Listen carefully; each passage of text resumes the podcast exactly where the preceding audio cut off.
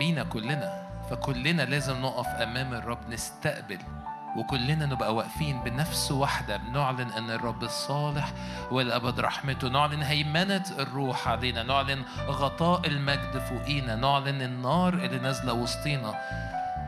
نكرم هذا الحضور. جوايا التعبير ده بقاله فترة دلوقتي إكرام الحضور في وسطنا. نقدم للرب إكرام. أكرمك يا إلهي أكرم حضورك. أنا مش باخد حضورك زي ما بيقولوا كده for granted أو أمر مسلم بيه ما هو الرب على طول في وسطنا. صدقوني لو عدت علينا الأزمنة في اسم يسوع ده مش هيحصل لكن لو عدت علينا أزمنة زي اللي كانت في العهد القديم اللي فيها صوت الرب ما كانش مسموع وما كانش فيه حضور.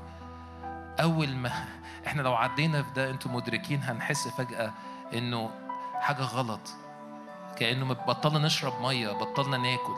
كأنه فجأة إيه ده؟ دي كانت حاجة مهمة. دي كانت حاجة إحنا كنا عايشين بيها. زي ما مكتوب ما أحياء الآن فأحياه بإيمان ابن الله. لأنه في ناحية في إيه؟ نتحرك وفي إيه؟ نوجد. في ناحية في نتحرك وفي نوجد. فمعلش كمان مرة غمض عينك معايا وغمضي عينك معايا ولو بتسمع اونلاين صدق إن في نعمة خارجة في هذه الليلة ليك وليكي.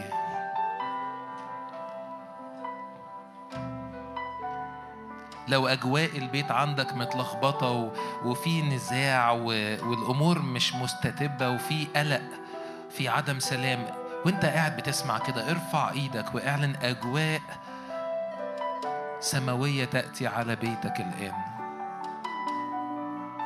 أؤمن إن صوت الرب اللي خارج من خلال تسبيحك من خلال كلمات إيمانك من خلال كل عبادة بتتقدم هو الصوت خارج وبيكسر صوت إبليس. كأنه ترددات إبليس بتقف قدام ترددات الرب وما بتعرفش تقف. لأن النور يضيء في الظلمة والظلمة لا تدركه. صوت الرب أعلى. وإحنا في روح الصلاة هقرأ الكلمات دي في مزمور 29 مكتوب قدموا للرب يا أبناء الله. قدموا للرب مجدا وعزا. قدموا للرب مجد اسمه. اسجدوا للرب في زينة مقدسة. مزمور 29 مكتوب كمان مرة قدموا للرب يا أبناء الله قدموا للرب مجدا وعزا. اكرم الحضور في هذا المكان. اكرم الحضور النار اللي الرب بيشعلها في وسطنا. قدموا للرب مجد اسمه. اعلن اسم الرب ممجد. اسجدوا للرب في زينة مقدسة. في, في القلب الهادئ الوديع أمام الرب. أنت بتعلن وبتعلن أنه قلبك وقلبك هو في المكان اللي يستقبل نعمة. اسجدوا للرب في زينة مقدسة. والنتيجة الحتمية اللي بتحصل في عدد ثلاثة صوت الرب على المياه. صوت الرب على المياه هو قال ليكن نور فكان نور. إله المجد أرعد. الرب فوق المياه الكثيرة. صوت الرب بالقوة صوت الرب بالجلال. صوت الرب مكسر الأرز ويكسر الرب أرز لبنان. هللويا. ارفع إيدك معايا وإعلن. صوت الرب على المياه. إله المجد أرعد. شجعك قولي الكلمات دي معايا. صوت الرب على المياه. صوت الرب على المياه. إله المجد أرعد. كمان مرة قولها معايا. صوت الرب على المياه. إله المجد أرعد. الرب فوق المياه الكثيرة. صوت الرب بالقوة. صوت الرب بالجلال أشجعك قول كمان الكلمات دي معايا لو حابب تقف معايا في بداية الاجتماع. وعلي صوتك في هذا الوقت وإعلن صوت الرب. كمان مرة قولها معايا. صوت الرب على المياه. إله المجد أرعد. الرب فوق المياه الكثيرة. هللويا. صوت الرب بالقوة. صوت الرب بالجلال صوت الرب مكسر الأرز ويكسر الرب أرز لبنان ويمرحها مثل عجل صوت الرب يقضح لها بنار عدد سبعة. صوت الرب يزلزل البرية. صوت الرب يولد الإيل ويكشف الوعور. وفي هيكله الكل قائل مجدا. في هيكله الكل قائل مجدا. في هيكله الكل قائل مجدا. هللويا أشجعك ارفع إيدك لأن الرب في عدد واحد في عدد 11 يعطي عزا لشعبه. الرب يبارك شعبه بالسلام. فأشجعك ارفع إيدك كمان مرة معايا وأعلن مجد الرب. مجد الرب في وسطنا. هاليلويا. هديك اللحظات ديت. وقف قلبك في المكان اللي تعلن فيه مجد الرب وتستقبل.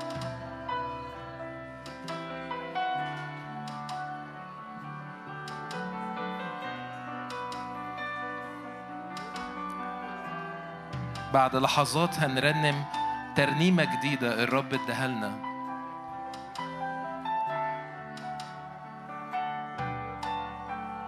ومحتاجة علشان تقدر تقولها ب... بروح النبوة اللي مكتوبة بيها. إن قلبك يبقى مصدق للآخر إن الرب في العلا أقدر.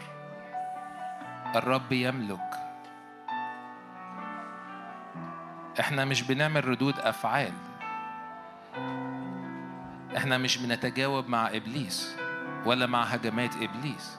إحنا بنقف في النعمة بنقف في العهد لأن هو حافظ العهد والأمانة.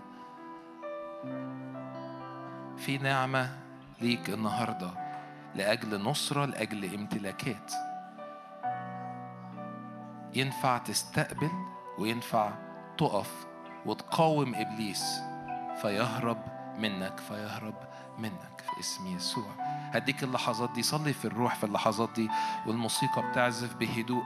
مجرد خلي قلبك وخلي قلبك يبقى واقف في النار. ادخل إلى النار. اصعد فوق الجبل. ادخل في الضباب. لا تخف. ما تعملش زي الشعب اللي شاف الجبل مضرم بالنار وخاف.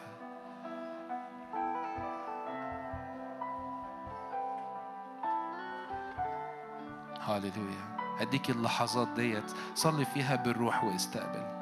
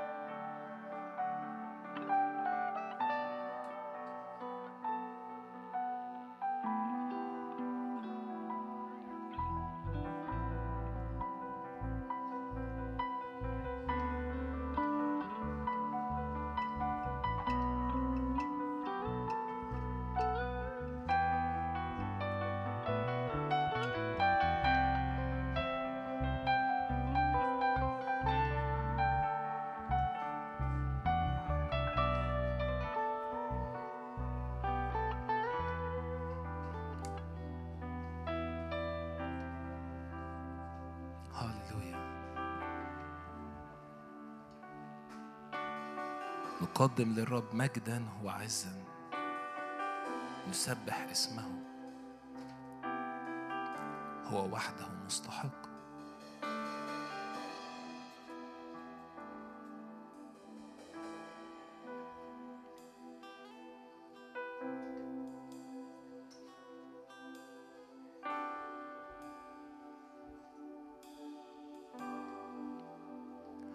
رب السماء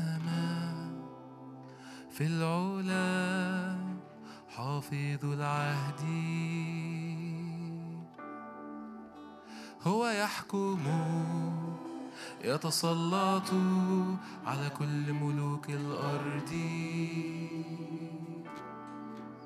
رب السماء في العلا حافظ العهد. هو يحكم يتسلط على كل ملوك الأرض.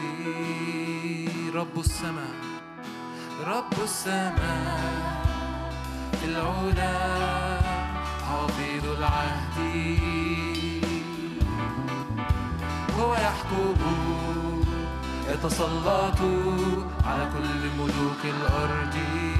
رب السماء رب السماء.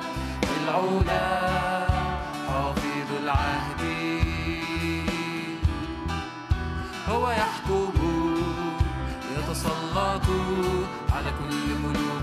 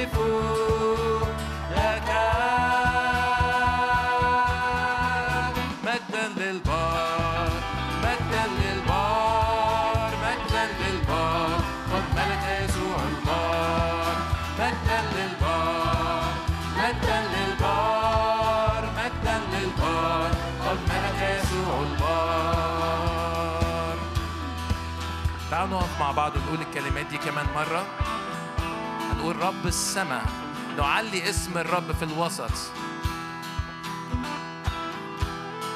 لو لقطت الكلمات لو لقطت اللحن ارفع إيدك وعلي اسم الرب واعلن مجدا للبار لأن العدو بيصرخ تلفي يا تلفي. لما بنعلن مجد الرب.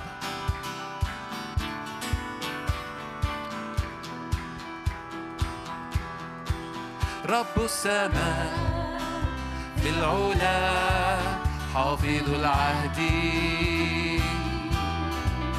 هو يحكم يتسلط على كل ملوك الأرض.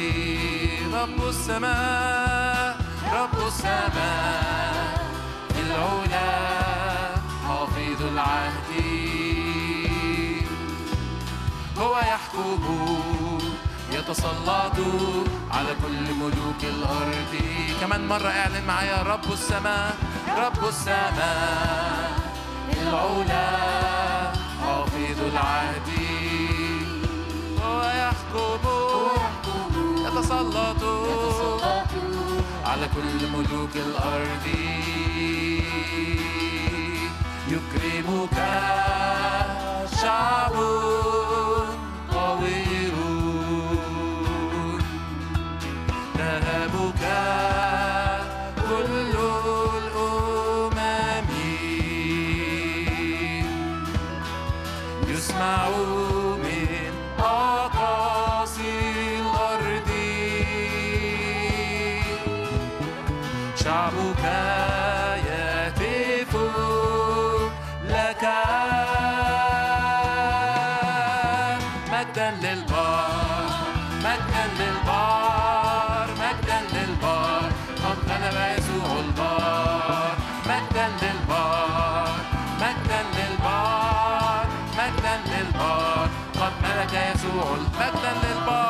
مجدا للبار مجدا للبار مجدا للبار.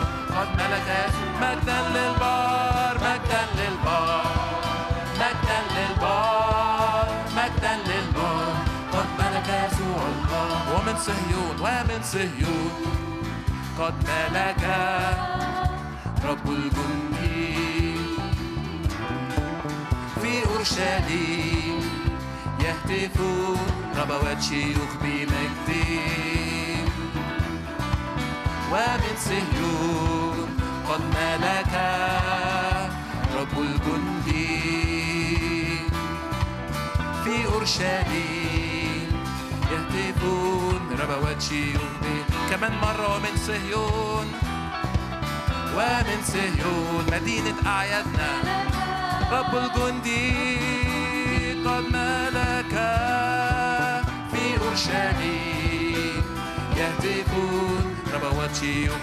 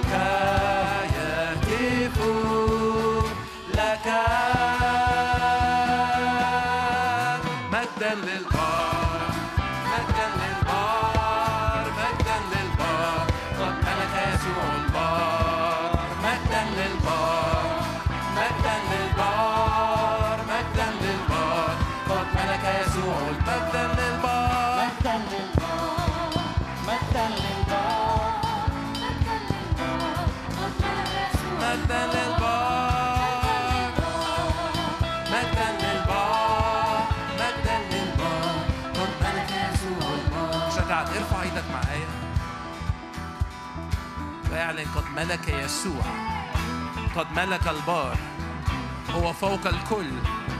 اعلن قدوس اسم الرب.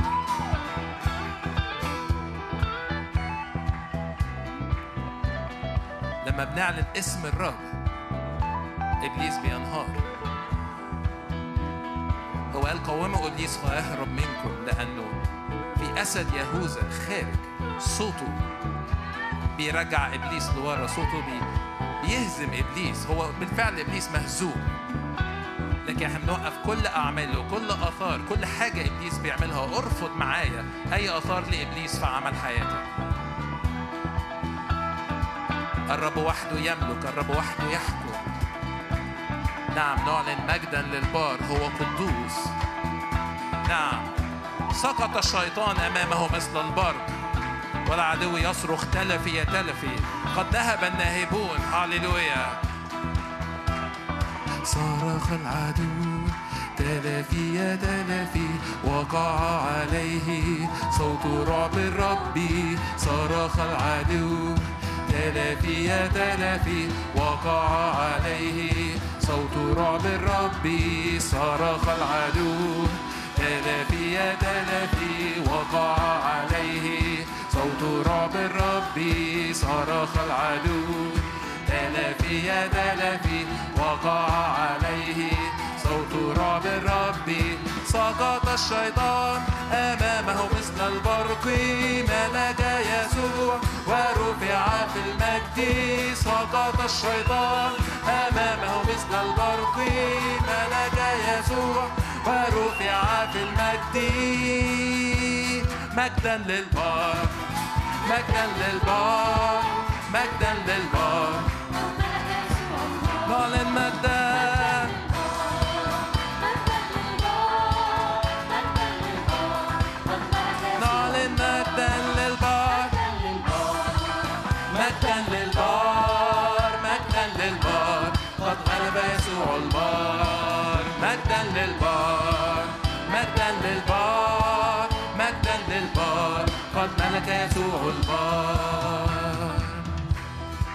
شاعر إن في حتة لسه محتاجين نزق فيها.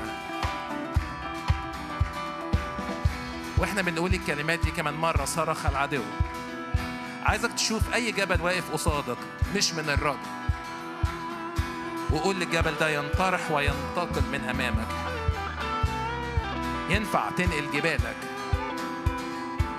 إن كان لك إيمان مجرد ارفع صوتك وإعلن كل جبل ينتقل من أمامك مهما كانت المشكلة اللي مقابلاك. كان في حد في وسطنا جات له كلمة علم إنه في تحدي مقابله في تحدي مقابله في أمور خاصة بمحاكم. مجرد ارفع إيدك واعلن. سقط الشيطان أمام الرب العدو يصرخ تلفي تلفي.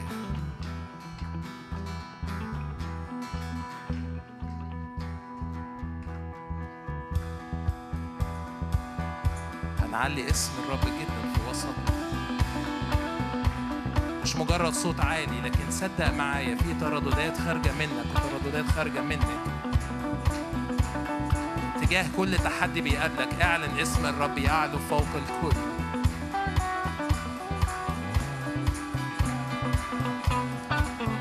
أنا أديك اللحظات دي مجرد وموسيقى شغالة. شوف الصورة اللي قدامك.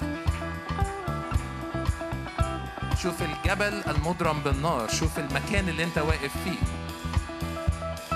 وبص على المشكلة واعلن الرب الصالح الرب فوق الكل. والعدو ما يقدرش يقف أمامك. قاوموا إبليس فيهرب منك.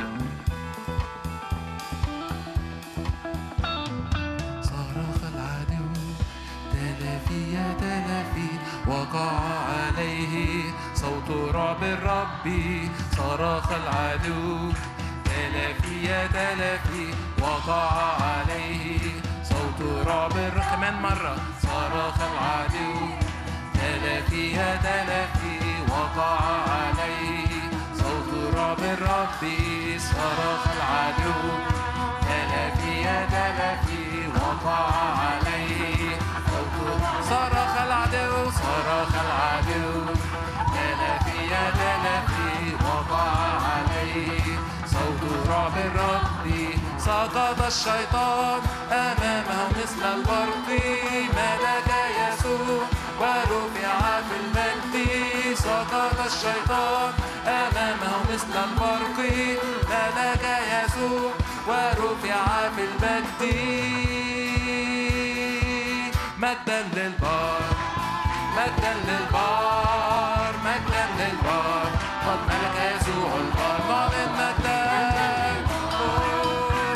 للبار للبار نعلن مجدا للبار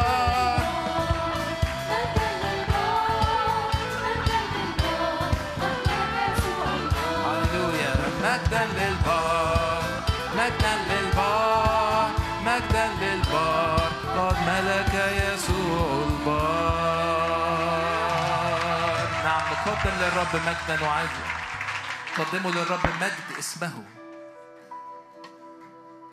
هو قدوس وليس غيره. نعم نسبح اسم الرب. هذا هو إلهنا. هذا هو إلهنا الذي نعبده. نعلن مجدا مجدا وعزا.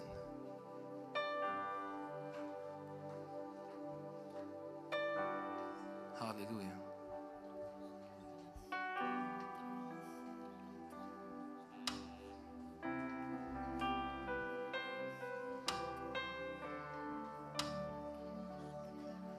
أعطوا مجدا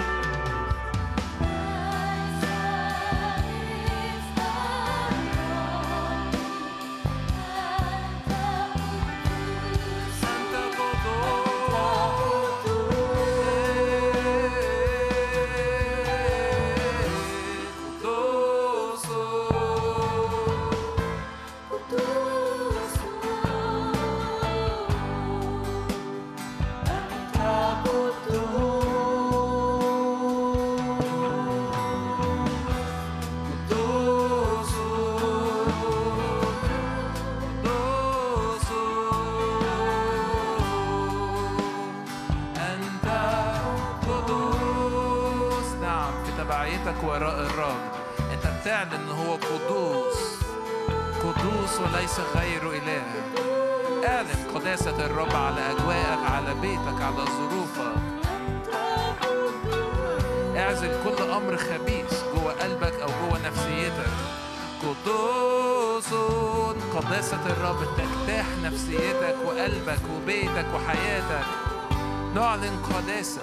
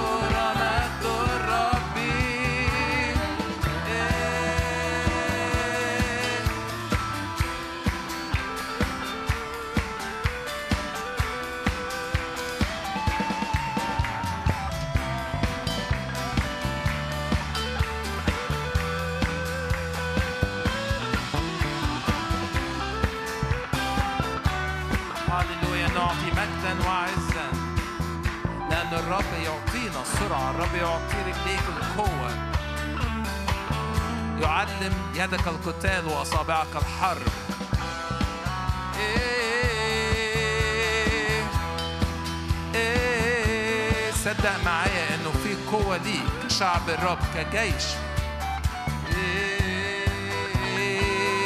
هللويا نصرنا جيشين.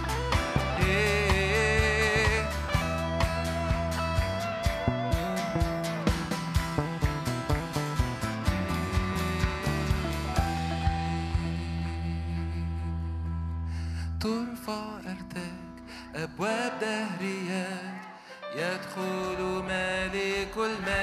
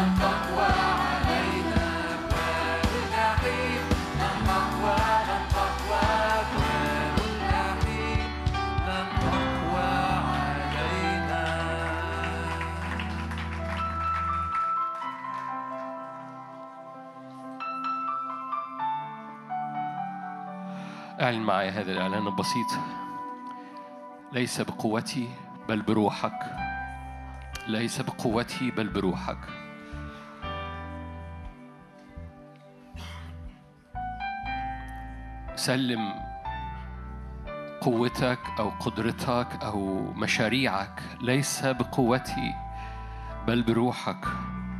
سلم أفكارك. أمور أنت تريد أنها تحصل في حياتك. مجرد قوله ليس بقوتي بل بروحك.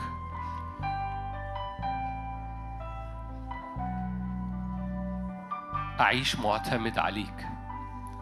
أعيش متكل عليك أعيش رامي قلبي ومحبتي ومثبت عيني على وجهك ومثبت قلبي على طرقك وعلى كلماتك فتحفظني سراج لرجلي كلامك.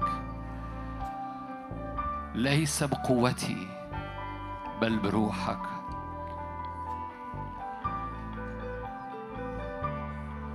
وصدق إن رب ينفخ روح الحياة روح القيامة أزمنة انتعاش من وجه الآب. على عظامك على أجواءك على ذهنك.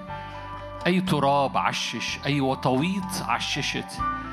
تطير يطير الجراد. تشرق الشمس يطير الجراد. كل استنزافات كل آه، حاجات زرعها العدو كل تعشيش لأفكار سلبية. كل مناطق إبليس أخدها كل كورنر كده ركن. سايبه أنت بقالك فترات طويلة أم عمل فيه العش بتاعه. ينفخ السيد هللويا. أنفخ يا سيد. أنفخ على حياتنا أنفخ على كل حاجة قابلة للإهتزاز وقعها عشان تبقى الأمور الغير متزعزعة. تعالى أنفخ نفخات حياة نفخات روح نفخات قيامة نفخات نارك. الهب حياتنا ليس بقوتي بل بروحك. ليس بقوتي بل بروحك. هللويا. وصدق قيامة. صدق آيات وعجائب. صدق هذه الآيات تتبعك. صدق خير ورحمة يتبعانك كل أيام الحياة. صدق أن رب يلاحظك ويلاحظ طرقك ويلاحظ حياتك بال- بالرضا. يلاحظك بالرضا. صدق في محبة أبوية يحبك ويديم لك الرحمة. ليس بالقدرة ولا بالقوة بل بروحي قال رب الجنود. حاصرنا. صلي معايا صلي معايا ما تفرجش على حد. صلي معايا قول له روح الله. حاصر أرضي حاصر قلبي حاصر قوتي. لن أعتمد مش هعمل حاجة بانفصال عنك سأعمل كل شيء بشراكة معك نحن عاملان معه. هللويا. فبنسلمك طرقنا بنسلمك أفكارنا بنسلمك قوتنا بنسلمك مستقبلنا بنسلمك هللويا بنسلمك كل معجزات وكل آيات وعجائب أنت تصنعها. بنسلمك الكل. أنت كل أعمالنا عملتها لنا. مبارك الرب الذي عمل لنا أعمالنا.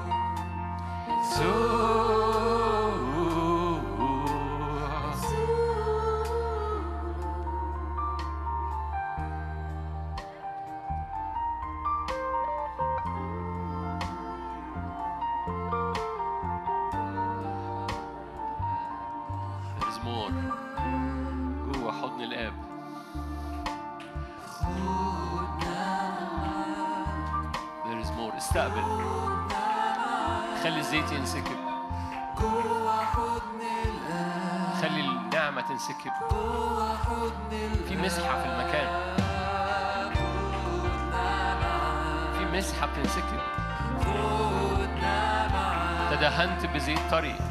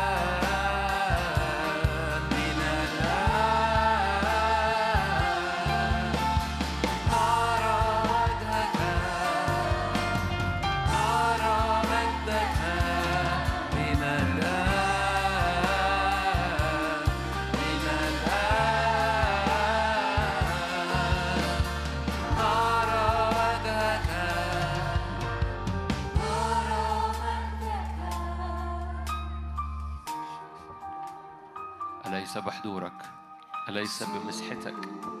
أليس بقوتك أنت؟ ليس بقوتي بل بروحك. آيات وعجائب أليس بحضورك معنا نمتاز؟ وتصنع أكثر مما نطلب أو نفتكر. تملأ أجواء المكان. تعمد شعبك بحضورك. تعمد شعبك بسحابة مجدك. تعمد شعبك بأنوار مركباتك الروحية. تعمد شعبك بنيران جديدة معمودية الروح القدس والنار. تغطس شعبك بمحبتك معمودية حب معمودية قداسة. املانا فنسكن ولا نخرج. لأنك بتملانا باسم الرب يسوع. تملأ أنت ملء الذي يملأ الكل في الكل. ملء الذي يملأ الكل في الكل. فمد في نهاية هذا الوقت من العبادة مجرد قدم قول له املى دي واملى ده واملى الاحتياج ده واملى المنطقة دي. والحتة دي أنا بعملها بقوتي أنا فمن فضلك أنا برجع مش هعملها بقوتي فيما بعد اعملها أنت بالروح القدس إن لم يصعد حضورك في الموضوع ده. قدم للرب كل كل ارياز كل جوانب كل أنابيب كل كل حتت باسم الرب يسوع. اطلب إن الروح يملى الكل. اطلب إن الروح يملى كل منطقة كل شيء كل مشاعر كل أفكار كل عينين كل خدمة كل مجهود كل أمر كل شغل كل هو يريد أن يملأ الكل في الكل. يريد أن يملأ كل حاجة في كل حد. يملأ كل أمر في حياتك. هو ملء الذي يملأ الكل في الكل. ومن ملئه نحن جميعا نأخذ. نعمة نعمة نعمة نعمة فوق نعمة فصلي املى املى ده واملى دي واملى الأمر واملى الأفكار واملى عينيا و... املى جوايا املى برايا. املى أعماقي املى احتياجاتي املى أولادي املى أزمنتي املى املى املى املى املى إملأني حكمة. يسوع مزخر في جميع كنوز المعرفة والحكمة والمعرفة. هللويا. هو ملء الذي يملأ الكل. فاشرب امتلي تدهن. مد إيدك للزيت النازل. انتهز الفرصة. انتهز الفرصة. مد إيدك. هللويا. هناك عسل نازل في البرية. مد إيدك. قول له املأ. انت ملء الذي يملأ الكل. هللويا. اشتري مجانا بلا فضة ولا ذهب. اشتري. زيت ذهبي من عرش النعمة. اشتري.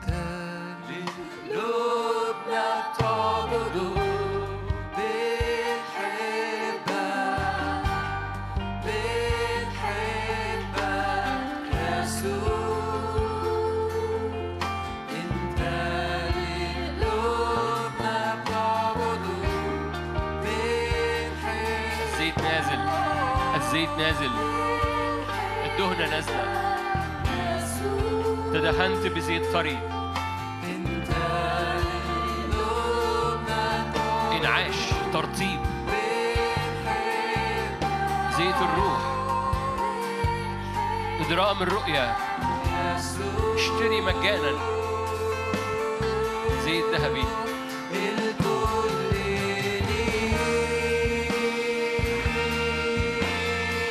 نعمة نعمة نعمة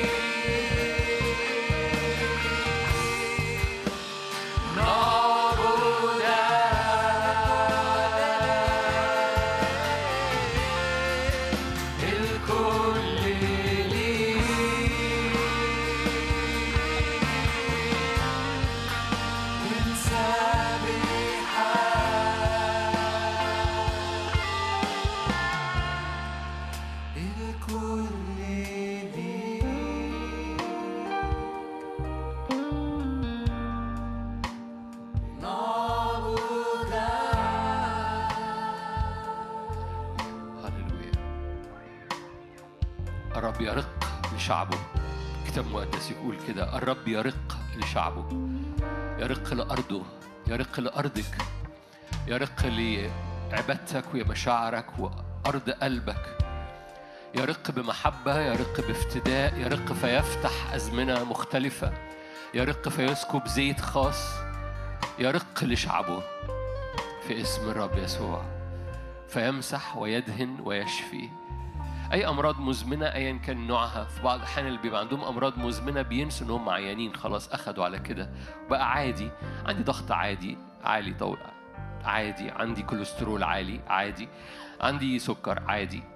فبقى عادي أمراض مزمنة. ف no مفيش عادي. مفيش حاجة اسمها عادي. فلو أنت عندك أي نوع من الأمراض المزمنة ضع إيدك على على أي حتة في جسمك كده وقول له يا رب أنا هيكل ليك أنا هيكل ليك. أنا هيكل ليك أنت صحة ليا أنت حياة ليا أنت قيامة ليا أنت نشاط وحيوية. كتاب مقدس يقول كده أروم أن تكون ناجحا وصحيحا. صحيحا صحيحا صحيحا. صحيحا فأكون صحيحا. هللويا. صحيحا في كل شيء كما أن نفسي أيضا تكون صحيحة. رب يهتم بنفسك يهتم بجسدك يهتم بروحك يهتم بتتميم الدعوة في حياتك ناجحا وصحيحا في كل شيء. كما أن نفسك أيضا تكون ناجحة في اسم الرب يسوع. يسوع أكمل العمل. ناجح. يسوع نجح في عمله فحينجح فيك. هللويا. حينجح في جسدك. هينجح في دعوتك. هللويا. اعلن كده يسوع هينجح فيا. يسوع هينجح في بيتنا. يسوع هينجح فيا. يسوع هينجح في دماغي. يسوع هينجح في مشاعري. يسوع هينجح فيا. يسوع هينجح في بيتي. يسوع ناجح. نعم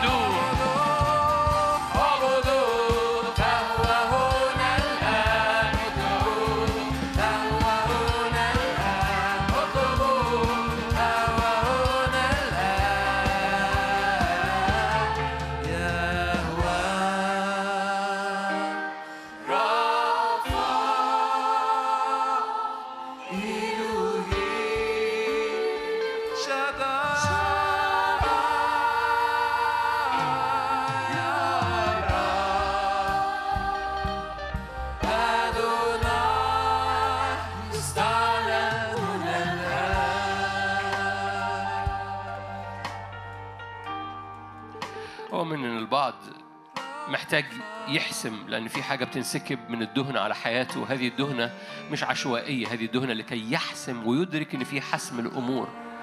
ويضرب أرضه ويحسم هذه الأمر ويشرع على أرضه بأمور. باسم الرب. البعض- أدرك كده بعض إخواتي ال- الفتيات محتاجين يحسموا أمور في نفسيتهم وفي مشاعرهم.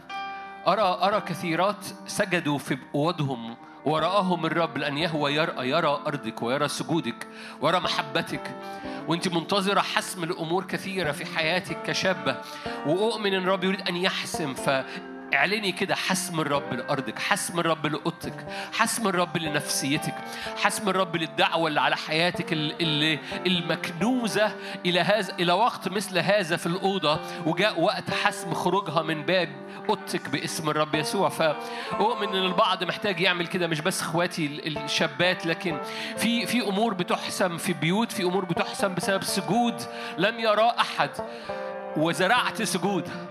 باسم رب يسوع لإطلاق الدعوة اللي على حياتك. أي حد سجد في أوضته لإطلاق الدعوة صدق معايا إن في حسم لإطلاق دعوتك. أي حد سجد في أوضته خلال المرحلة اللي فاتت من أجل إطلاق الدعوة في حياته الرب رأى الرب رأى الرب رأى الرب رأى لأنه يهوى يرأى ده اسمه. الرب يرى أرضك ويرى في أرضك الرب رأى أوضتك. أي حد سجد في أوضته من أجل الدعوة اللي على حياته زمن إطلاق زمن حسم. باسم الرب يسوع إطلاق الدعوة. في اسم الرب يسوع. أؤمن أؤمن أؤمن أؤمن. حقول ابيضت والفعلة جاء وقت إطلاقهم. طوبى للرجل المسرح أرجل القطعان باسم الرب يسوع. لكل المجد يا رب. آمين. مشاركة صغيرة. أغلى وقت أغلى وقت الوقت اللي فيه بيتحول الكلمة إلى جسد فيك لأن الكلمة صار جسدا دي آية حدثت من ألفين سنة لكن آية مستمرة في الروح القدس في الكنيسة بتاعت الرب. الرب دائما ومستمر يريد أن الكلمة ما تبقاش في دماغك لكن الكلمة تصير جسدا يعني هوية يعني طبيعة يعني تستعلن فيك. الكلمة صار جسدا دي عنوان أو معنى مش سوري مش معنى دي دي حقيقة يجب إنها تكون معاشة في حياتنا طول الوقت. كل كلمة ما زالت في ذهننا ولم تتحول إلى طبيعتنا هي كلمة مؤجل تفعيل قوتها. كل كلمة حافظينها بدون ما تغير طبيعتنا بدون ما تصير جسد. هي كلمة مؤجل تفعيل قوتها في حياتك. وبعد كده بنلوم ربنا. ليه ما حصلش؟ مش في آية بتقول كده؟ آه الآية بتقول كده لكن الآية دي كلمة ولا جسد؟ مقاصد الرب إن كل كلمة تصير جسد. اتفضلوا نصلي. شفتوا المشاركة قصيرة قد إيه؟ مقاصد الرب إن كل كلمة تصير جسد. فكر فيها. مقاصد الرب إن كل آية أنت حافظها تصير جسد. وهذه المقاصد أعلنت في المسيح يسوع بس هذه المقاصد مستمرة لأن مقاصد الرب أبدية. فمقاصد الرب إن كل كلمة كل وعد كل شفاء كل محبة كل نعمة كل مسحة كل استخدام كل قوة كل إعلان كل حكمة إنها تصير جسد ما تبقاش طايرة في الهواء. لأن دي مقاصد الرب الإنسان عنده دور. هي بالنعمة جاهزة زي ما يكون موجودة قدام حضرتك هي موجودة في شجرة الحياة. بس مق... بس الرب بيحترمك وبيقدرك وبيديك قيمة بما فيه الكفاية إنه مش بيفرض مقاصده عليك لكن هو بينتظر إنك تمد إيدك وتقطف من هذه المقاصد الجاهزة ليك إن الكلمة وبتعمل معاها شغل بتعمل شغل مع الكلمة لغاية لما الكلمة دي تصير جسد فيك. وأفضل وقت لصنع هذا الشغل هو وقت العبادة. أفضل وقت لصنع هذا الشغل هو وقت العبادة. فما أعرفش أنت بتعمل إيه وقت العبادة مش فقر الترانيم. أنا متأكد إن معظمكم عارف كده بس أنا بأنهض بالتذكرة ذهنكم النقي أو بكلم الناس اللي مش عارفة اللي في ورا الكاميرات. لكن أفضل وقت لتحويل الكلمة إلى جسد فيك ولتحويل كل الودائع الروحية إنها تبقى جزء من طبيعتك وطبيعتك تتغير هو وقت العبادة. فوقت العبادة مش فقط ترنيمات مش فقط إني بستمتع بترنيمة أو بموسيقى وإن كان ده وارد لأن نفسك أيضا بتشترك في العبادة. أنت بتعبد بالروح وهو ده الأساس. الساجدون حقيقيون يسجدون بالروح. لكن الروح زي ما هنلمس النهارده على خفيف لأن ربنا قال لي خفف اللي انت عايز تقوله. فالروح يجب إنه ياخد نفسك ويجب إنه ياخد جسدك معاه ويتحرك بيك قدام الرب. فبتقدم روحك ونفسك وجسدك. الوصية الأولى حب الرب إلهك من كل قلبك من كل نفسك من كل فكرك من كل قدراتك. ده جسدك بالكامل للرب. هي دي بتقدم فمجدوا الله في أرواحكم وفي أجسادكم. كورنثوس يقول كده كورنثوس ستة مجدوا الله في أرواحكم وفي أجسادكم يعني جسدك بيمجد الرب عشان كده جسدك مهم عند الرب عشان كده الرب يشفي جسدك لأن الرب يريدك أن تمجده في جسدك.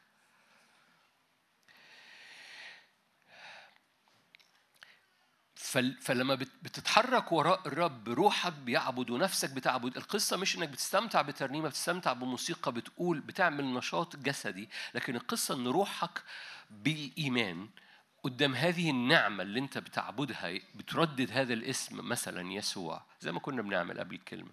روحك بتمد إيديها بالإيمان لكي تأخذ حاجات معروضة من يد الرب ليك في شجرة الحياة. لأن إيد الرب ممدودة. قول هذا التعبير في راس فاكرين راس السنة؟ وطلع ريمون ومسكت الإنجيل. إيد الرب ممدودة من الصليب. إيد الرب ممدودة من الفداء. إيد الرب ممدودة من السماء. مليانة ودائع مليانة عطايا. بس هي منتظرة إيد حضرتك بالإيمان تتمد هو إيمان في النعمة إنها تتمد على الجانب الآخر وتتشبث بالرب عرضه في شجرة الحياة في يسوع المسيح تتشبث بيه تتعلق بيه وتتشبث بيه والرب يقول لك أنت متأكد أنت عايز كده؟ أنت متأكد أنت عايز ده؟ ولما يرى الرب إنك مقدر اللي هو بيقدمه لما يرى الرب إنك مقدر هي هو مجانا بس غالي جدا فأنت بتشتريه بالنعمة لكن هو مش كاجوال هو غالي جدا. ولما الرب يرى قلبك مميز الفرق ما بين الاتنين مميز إنه هو نعمة فهو مجانا لكن في نفس الوقت هو مش أي كلام هو الذهب متصفي بالنار. ولما الرب يرى كده بيقوم بيطلق ده على حياتك. والكلمة أو الآية أو المعلومة كل كلمة هي قوية جدا مفيش وعد مش قوي. ومقاصد الرب إن مفيش وعد يبقى مخفف جواك. أهو كلام روحي لأن سمعناه وعظات من زمان. نو no. كل ك... الرب عايز ينجح كل كلمة بحرفها في حياتك. الرب عايز ينجح كل وعد بقوته في حياتك. أديك مثال لأنه في بعض الأحيان بكتشف الناس ما بتفكرش. في إيه رأيك في لا تكون إلا فرحا؟ آه، كده يعني. ده مش بونبوني. مش لا تكون إلا فرحا آه، آه، آه. شكرا فوت علينا بكرة في حد فرحان في الدنيا؟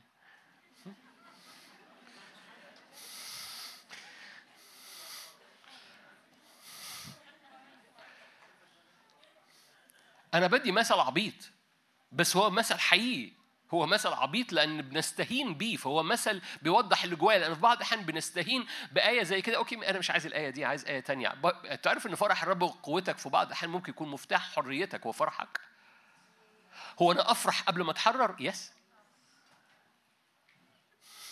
لأن فرح الرب هو قوتك ولو فرحت بالرب وده قرار ومش محتاج الوعظة مش على الفرح. لو لو فرحت بالرب وده قرار أنت بتاخده مش مشاعر أنت بتحسها لو قررت إنك تفرح بالرب وبالمناسبة سهل جدا إنك تفرح بالرب لو نظرت لوجهه لأن وجهه دائما بيطلق فيه. تروني فطف مش- المشاركة مش عن الفرح. بس بسهولة جدا ممكن تفرح لأن الفرح قرار لأن لو نظرت إلى وجه الرب الطبيعي اللي بيخرج وده مش مشاعر ده حقيقة في وجه الرب إن في فرح تروني فتفرح قلوبكم. ولا تكون إلا فرحا وتتحول هذه الكلمة إلى جسد.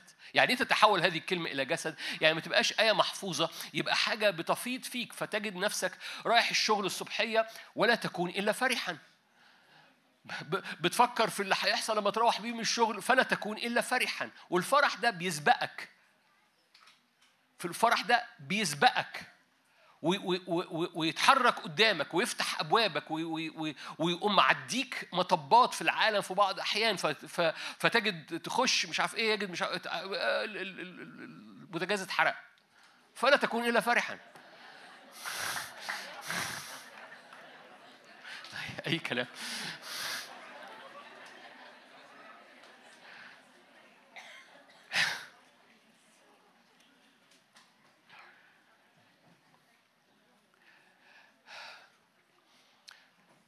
إمتى ده بيحصل؟ مش بيحصل انك حافظ الآية لأن كلنا عارفين الآية آية كلنا عارفينها. بس ده بيحصل لما تقطف في الحضور الإلهي. وأفضل وقت يتحول الكلمة إلى جسد هو في وقت العبادة. ومش بتكلم في الاجتماعات بس أقول آه يبقى مستني الاجتماع اللي جاي. نو no. أنا بتكلم على اوضتك كمان لما تعبد الرب ولما تسجد جنب جنب حضور جنب سريرك ولما تحط عبادة وتعبد معاها مش تسمعها. بولس بولس وسيله وهم في السجن ما حطوش MP3 شغلوا SoundCloud. وعلوه قوي. no بولس وسيله في السجن هم ال SoundCloud. هم اللي عمدوا أجواء السجن في التسبيح والإيمان اللي هم خرجوه. ده اجتماع امبارح أول امبارح بالليل. هم اللي عمدوا أجواء السجن ولما عمدوا أجواء السجن بهذا الإيمان تزعزع السجن وانفكت قيود الجميع. ما كانوش بيسمعوا شريط تسبيح ما كانوش بيسمعوا آخر وعظة وتأمل للخادم فلان الفلاني. هم كانوا هياكل practicing بتمارس العبادة هياكل بتمارس الإيمان هياكل بتخترق بروحها وبإيمانها وبصوتها الخارج إلى عرش النعمة. ولأن هم البز الكهرباء اشتغلت المكنة اشتغلت اللي هنحكي عليها النهاردة ده اشتغل جوه ال ال ال السجن. السجن ال ال ال الكهرباء اللي شغالة في الاثنين هيكل دول قام اشتغلت في الهيك في, في السجن. وبالتالي القصة كلها أن وقت العبادة هو أقوى وقت الرب يريد فيه أن يحول كل كلمة في حياتك إلى جسد. أنا برجع لهذا هذا النقطة. ف... فعلم روحك وعلم إيمانك وعلم علم إيدين روحك إزاي تتحرك وتقطف وتاكل الدرج الموجود في حسقيال ثلاثة لما قالوا شايف ده؟ كل الدرج ده. فأكلته. فكان في جوفي حلاوة وبعد كده بقى في مرارة في روحي. ليه؟ لأن في حاجة عمالة بتحصل مليان كلمات بس مليان شبع مليان حضور بس مليان قوة بس مليان نار بس مليان قداسة بس مليان تشريع بس مليان تغيير بس مليان توبة بس مليان نعمة بس مليان شبع. لأنه أكل. وبالتالي في الحضور الإلهي في حاجة في إيدين بتتمد منك عشان تمسك وتأكل وتتغير طبيعتك. أنت المخلوق الوحيد اللي رب خلقه عنده هذه الصلاحية. مفيش مخلوقات أخرى عندها هذه الصلاحية إنها تمد إيديها لشجرة الحياة وتاكل منها. مش كان في حيوانات في البرية؟ وكان في شجرة الحياة في. ف... سوري أنا آسف. كان في حيوانات في. في الجنة؟ وكان في شجرة الحياة في الجنة؟ مفيش حيوانات بتأكل من شجرة الحياة. أنا عارف أنتوا دماغكم ما بتروحش الحتت دي بس أنا بروح.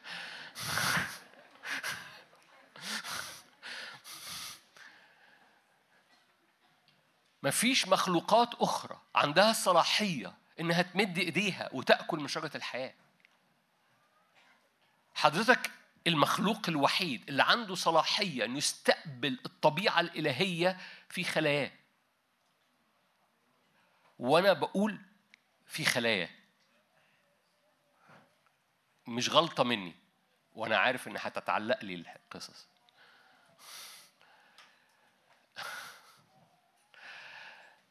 حضرتك المخلوق الوحيد اللي عنده صلاحية أن يستضيف الرب في طبيعته. يستضيف الرب في طبيعته لأنه مفيش مخلوق آخر. الرب خلقه في المخلوقات كلها عنده الصلاحية عنده الإمكانية أن يستضيف الله داخله في طبيعته غير الإنسان. فزي ما يكون دي دي الميزة اللي عندك. فادركها تشبث بيها ما تسيبهاش أنا عايز أكمل جملة هكملها أنا يعني هي دي اللي بتفرقك عن الحيوان. لأنه هذا الإدراك خلي بالك أوكي مش ده موضوعنا بس الفرق الوحيد الفرق الوحيد على مستوى ال science على مستوى العلوم داروين والنشوء والارتقاء و- الفرق الوحيد على مستوى العلم مش على المستوى الروحي مش على مستوى الكتاب المقدس مش على الفرق الوحيد ما بين الإنسان والحيوان واللي بيسكت العلماء من إنه في قصة داروين هو ال- ال- الجمب ما بين الحيوان اللي ما عندوش إدراك أو وعي ذاتي والإنسان اللي عنده وعي ذاتي. هذه النقلة العلماء لغاية دلوقتي ما عرفوش يحلوها. إزاي الحيوان اللي ما عندوش ملكة اسمها الإدراك الذاتي. يعني إيه إدراك ذاتي؟ يعني أنا مدرك أنا واقف ومدرك أنا واقف فين مدرك أنا بعمل إيه أنا مدرك وجودي ومدرك المحيط بيا ومدرك أنا بعمل إيه. الحيوان ما عندوش ده الحيوان بيعيش محصور في في في في نفسه. فالحيوان ما عندوش وعي بالمحيط وعي بنفسه جوه المحيط. يعني يعني إدراك ذاتي في وسط المحيط. ما عندوش ده. هو هو هو مجرد تحت رجليه. مجرد احتياج. مجرد وال jump أو النقلة اللي في بلغة العالم أو بلغة ال science النشوء أو الارتقاء ما بين غياب الوعي الذاتي والإدراك الذاتي اللي هو ال self consciousness لو أنت يعني عايز ما بين هذه الحالة ما بين غياب هذه الحالة ووجود هذه الحالة في الإنسان لسه العلماء ما حلوهاش. خليهم يخبطوا راسهم في الحيط. وهنا هنا الإنسان ده اللي بيميز حضرتك إن إن عند حضرتك إدراك ذاتي ووعي ذاتي أنت واقف بتعمل إيه؟ غياب هذا الإدراك غياب أنت أنت إيه؟ الهيكل بتاعك موجود ليه؟ ليه هذا الفريم الجسد بتاعك ده موجود على الأرض ليه؟ غياب هذا الإدراك بيخلينا كم- كما فاكرين أخونا سليمان وهو متشجع روحيا؟ قال كده كما يموت الحكيم تموت البهيمة. هو ده اللي قاله ببساطة يعني. ليه؟ لأن هو مش ال- ال- ال- القصة أول ما بتفقد عينيك من ال- الهيكل وتفقد عينيك من الرؤية وسليمان بطل يخش قدام الهيكل خلاص مش فارقة كل واحد ليه؟ لأنه لأنه لأنه أول ما بيخ... بي... بالمناسبة بالمناسبة الحتة الوحيدة لأن self consciousness دي موجودة في العالم موجودة في علم النفس و... و... الحتة الوحيدة اللي بتصنع self consciousness أو وعي إدراك ذاتي مظبوط هو وجه الآب أنت بتعرف أنت مين في وجه الآب لأنك عمرك ما بتعرف هويتك إلا في وجه الآب. غياب وجه الآب عن حياتك بيخليك تتحرك بقوتك أنت. وجود وجه الآب قدامك بيخليك تتحرك بقوته هو. وجه الآب مش مش موضوعنا. وجه الاب وجه الآب هو وجه الاب هو المكان اللي انت بتسكن عينين قلبك قدامه لأن هو المكان بتاع الادراك الذاتي ليك. لأن كلمة إدراك ذاتي أو وعي وإدراك أو self consciousness هذه التعبيرات موجودة في العلم موجودة في العلوم موجودة لأن زي ما بقول لك دي كلها اللي أنا بحول لك ده علوم. لكن لكن ال self consciousness ده ممكن يبقى غلط ممكن يبقى مشوه ممكن يبقى في حاجات كتيرة. أو يبقى مش موجود زي معظمنا في بعض الأحيان بيبقى أهو أهي الدنيا ماشية تلاهي. ليه؟ لأن محصور جوه نفسي ده دي حالة متأخرة. لكن لكن لما بيبقى في self consciousness اللي بيخلي هذا الوعي والإدراك الذاتي متظبط بسلاسة مليان سلام مليان نور مليان هوية مليان clarity وضوح هو وجه الآب. ولما تبقى واقف قدام وجه الآب ادرك ادرك انت مين. هنا بقى طبق ال self con أنا مدرك أنا أنا واعي. وقف المشهد لو جاز التعبير وقف ال... في انت في اجتماع زي كده مثلا وقف نفسك من العبادة. هو أنا مدرك أنا بعمل إيه؟ هو أنا مدرك أنا واقف فين؟ أنا أنا مدرك الرب الموجود قدامي أنا مدرك الزيت اللي نازل قدامي أنا مدرك أنا ممكن أمد إيدي وآكل في هذا الحضور الإلهي أو أتمسح مسحة جديدة في هذا الحضور الإلهي؟ وأنا مدرك إن في حاجة بتنسكب ولا أنا برنم الترنيمة اللي وراها؟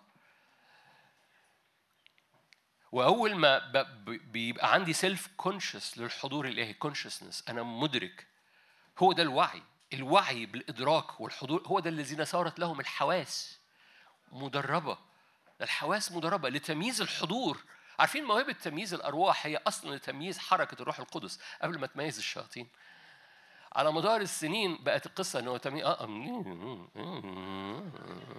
عنده حاجة ورا ودانه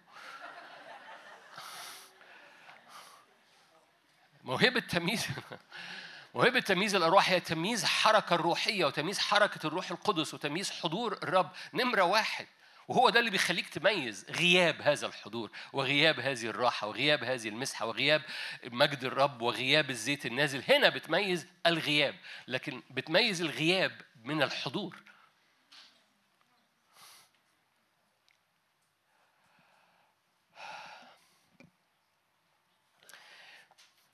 فإدراكك لوجه الآب اللي أنت بتقف قدامه أو إرجاع قلبك لهذا الوجه هو هو هو أفضل علاج نفسي وأفضل وضوح لذهنك وأفضل قيادة لخطواتك وأفضل سلام لنفسيتك وأفضل حاجة لمراتك ولجوزك.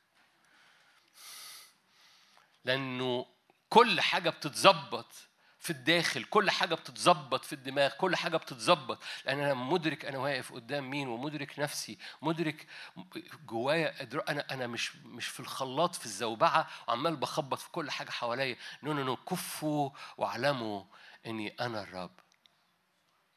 كفوا.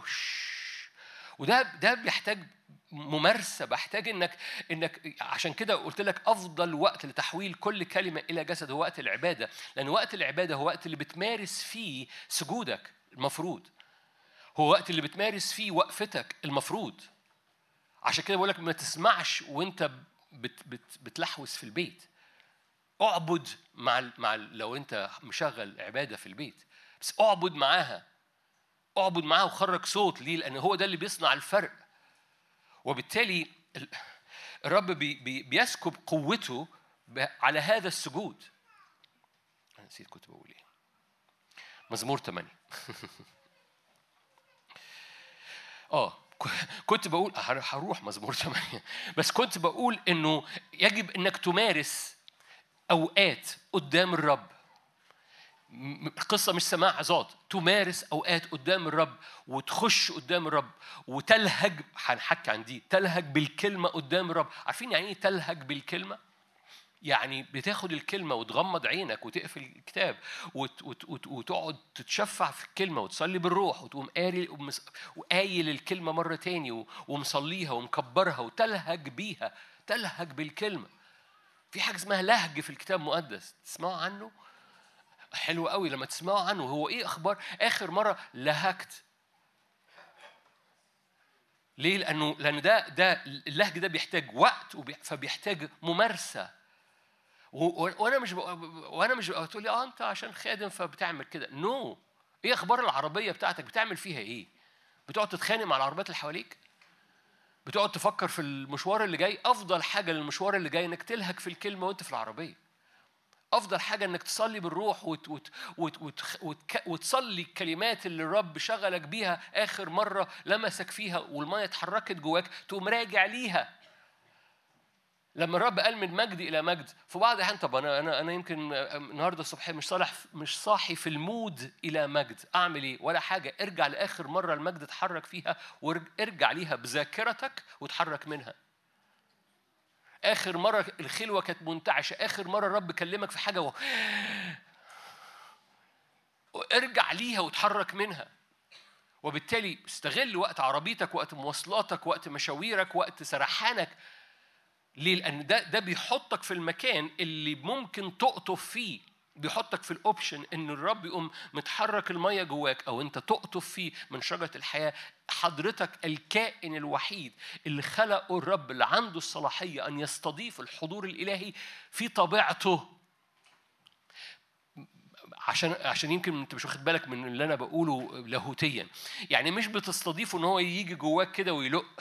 نو no. يجي جواك وي... ويعمل طبيعة جديدة جواك يغير طبيعتك. انت الكائن الوحيد ال- اللي ممكن طبيعته تتغير. الحمار هيفضل طول عمره حمار. الإنسان ممكن طبيعته تتغير.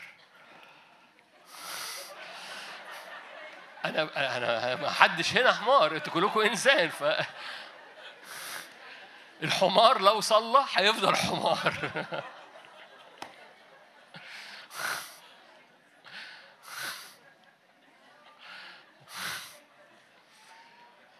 لأن الحمار على شبه الحمار خلق. أما الإنسان أنا. أنا مش بهزر. أما الإنسان على شبه الله خلق. ده جد أنا بتكلم بجد. الحمار على شبه أبوه اتخلق وأنت على شبه أبوك اتخلقت. عشان كده وجه الآب هو اللي بيديك الهوية. عشان كده وجه الآب بيديك الهوية. ف... فمن فضلك لما عندك هذه هذا الامتياز انتهز الفرصة. حضور الاجتماع حضور الاجتماعات حلو جميل مهم كلنا بنكبر وبن- وال- والحضور الإلهي بيتضاعف لأن الواحد بألف الاثنين بربوة ومجد رب يتراءى في الجماعة العظيمة. كل ده own بس حضور الاجتماع القصة بتاعته أنت بتنتهز الفرصة ولا لأ؟ مش ال target هو الحضور مش ال target هو الكلمة المسموعة ال target إن الكلمة تبقى جسد. ياه يا ربي. مش ال target إنك حضرت مؤتمر مش ال target إنك سمعت الكلمة ولا ما سمعتش الكلمة شفت آخر تأمل ولا مش آخر تأمل. no no no ال target إن كل كلمة تتحول إلى جسد في حياتك وده بيحتاج ممارسة في حياتك قدام الحضور الإلهي وإن الروح القدس ياخد الكلمة دي ويحولها إلى جسد فيك. أنتوا هنا مش كده؟ مزمور ثمانية يا رب سيدنا ما أمجد اسمك في كل الأرض جعلت جلالك فوق السماوات. كلكم عارفين الآيات دي عارفين إن هذه الآية مزمور آية في السماوات وآية في الأرض. يا رب سيدنا ما أمجد اسمك في كل الأرض جعلت جلالك فوق السماوات. من أفواه الأطفال والرضع أسست حمدا بسبب أضدادك لتسكيت عدو ومنتقم. إذ أرى سماواتك عمل أصابعك القمر والنجوم التي كونتها. ويأتي الآية أربعة. فمن هو الإنسان حتى تذكره؟ شفت كل المقدمة دي؟ هي من الآية دي.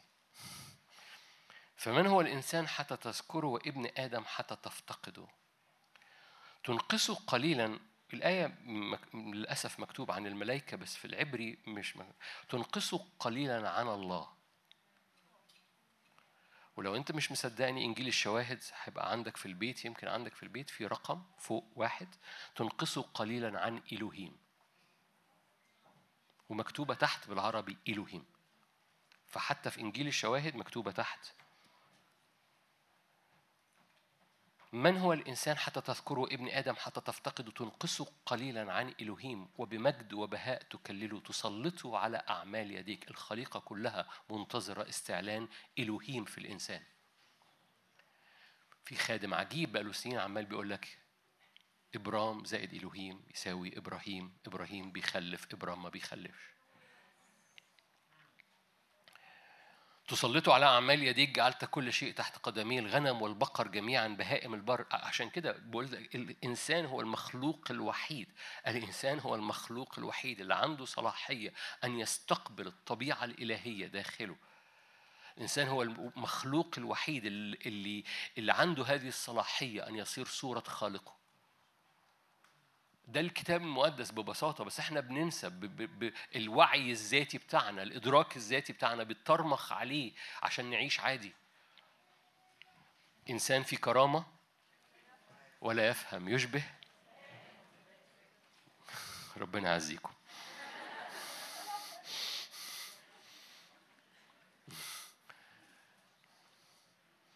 الغنم والبقر جميعا وبهائم البر أيضا طيور السماء وسمك البحر السالك في سبل المياه كلها أخضعت تسلطه على كل أعمال يديك لأن هذا المخلوق هو الوحيد المشابه لصورة الخالق.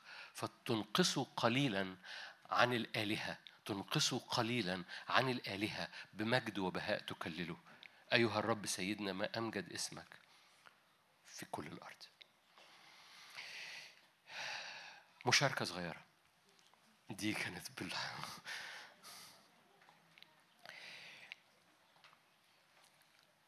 لأن أنا ببني على ال- على اللي عملناه من الخميس من الأربع الحقيقة بالليل والجمعة الصبح. الخميس بالليل والجمعة الصبح. زي ما اتفقنا في قصد في خط نبوي شغال وحضرتك ليك موقع روحي في اللي الرب يعمله. وفي قصد إلهي وفي سفر في درج باسمك و- لأنه الرب في أعمال صالحة سبق الرب فأعدها عشان تسلك فيها فأعد مشيئة لحياتك. فلسان حالك ها أنا ذا أجيء.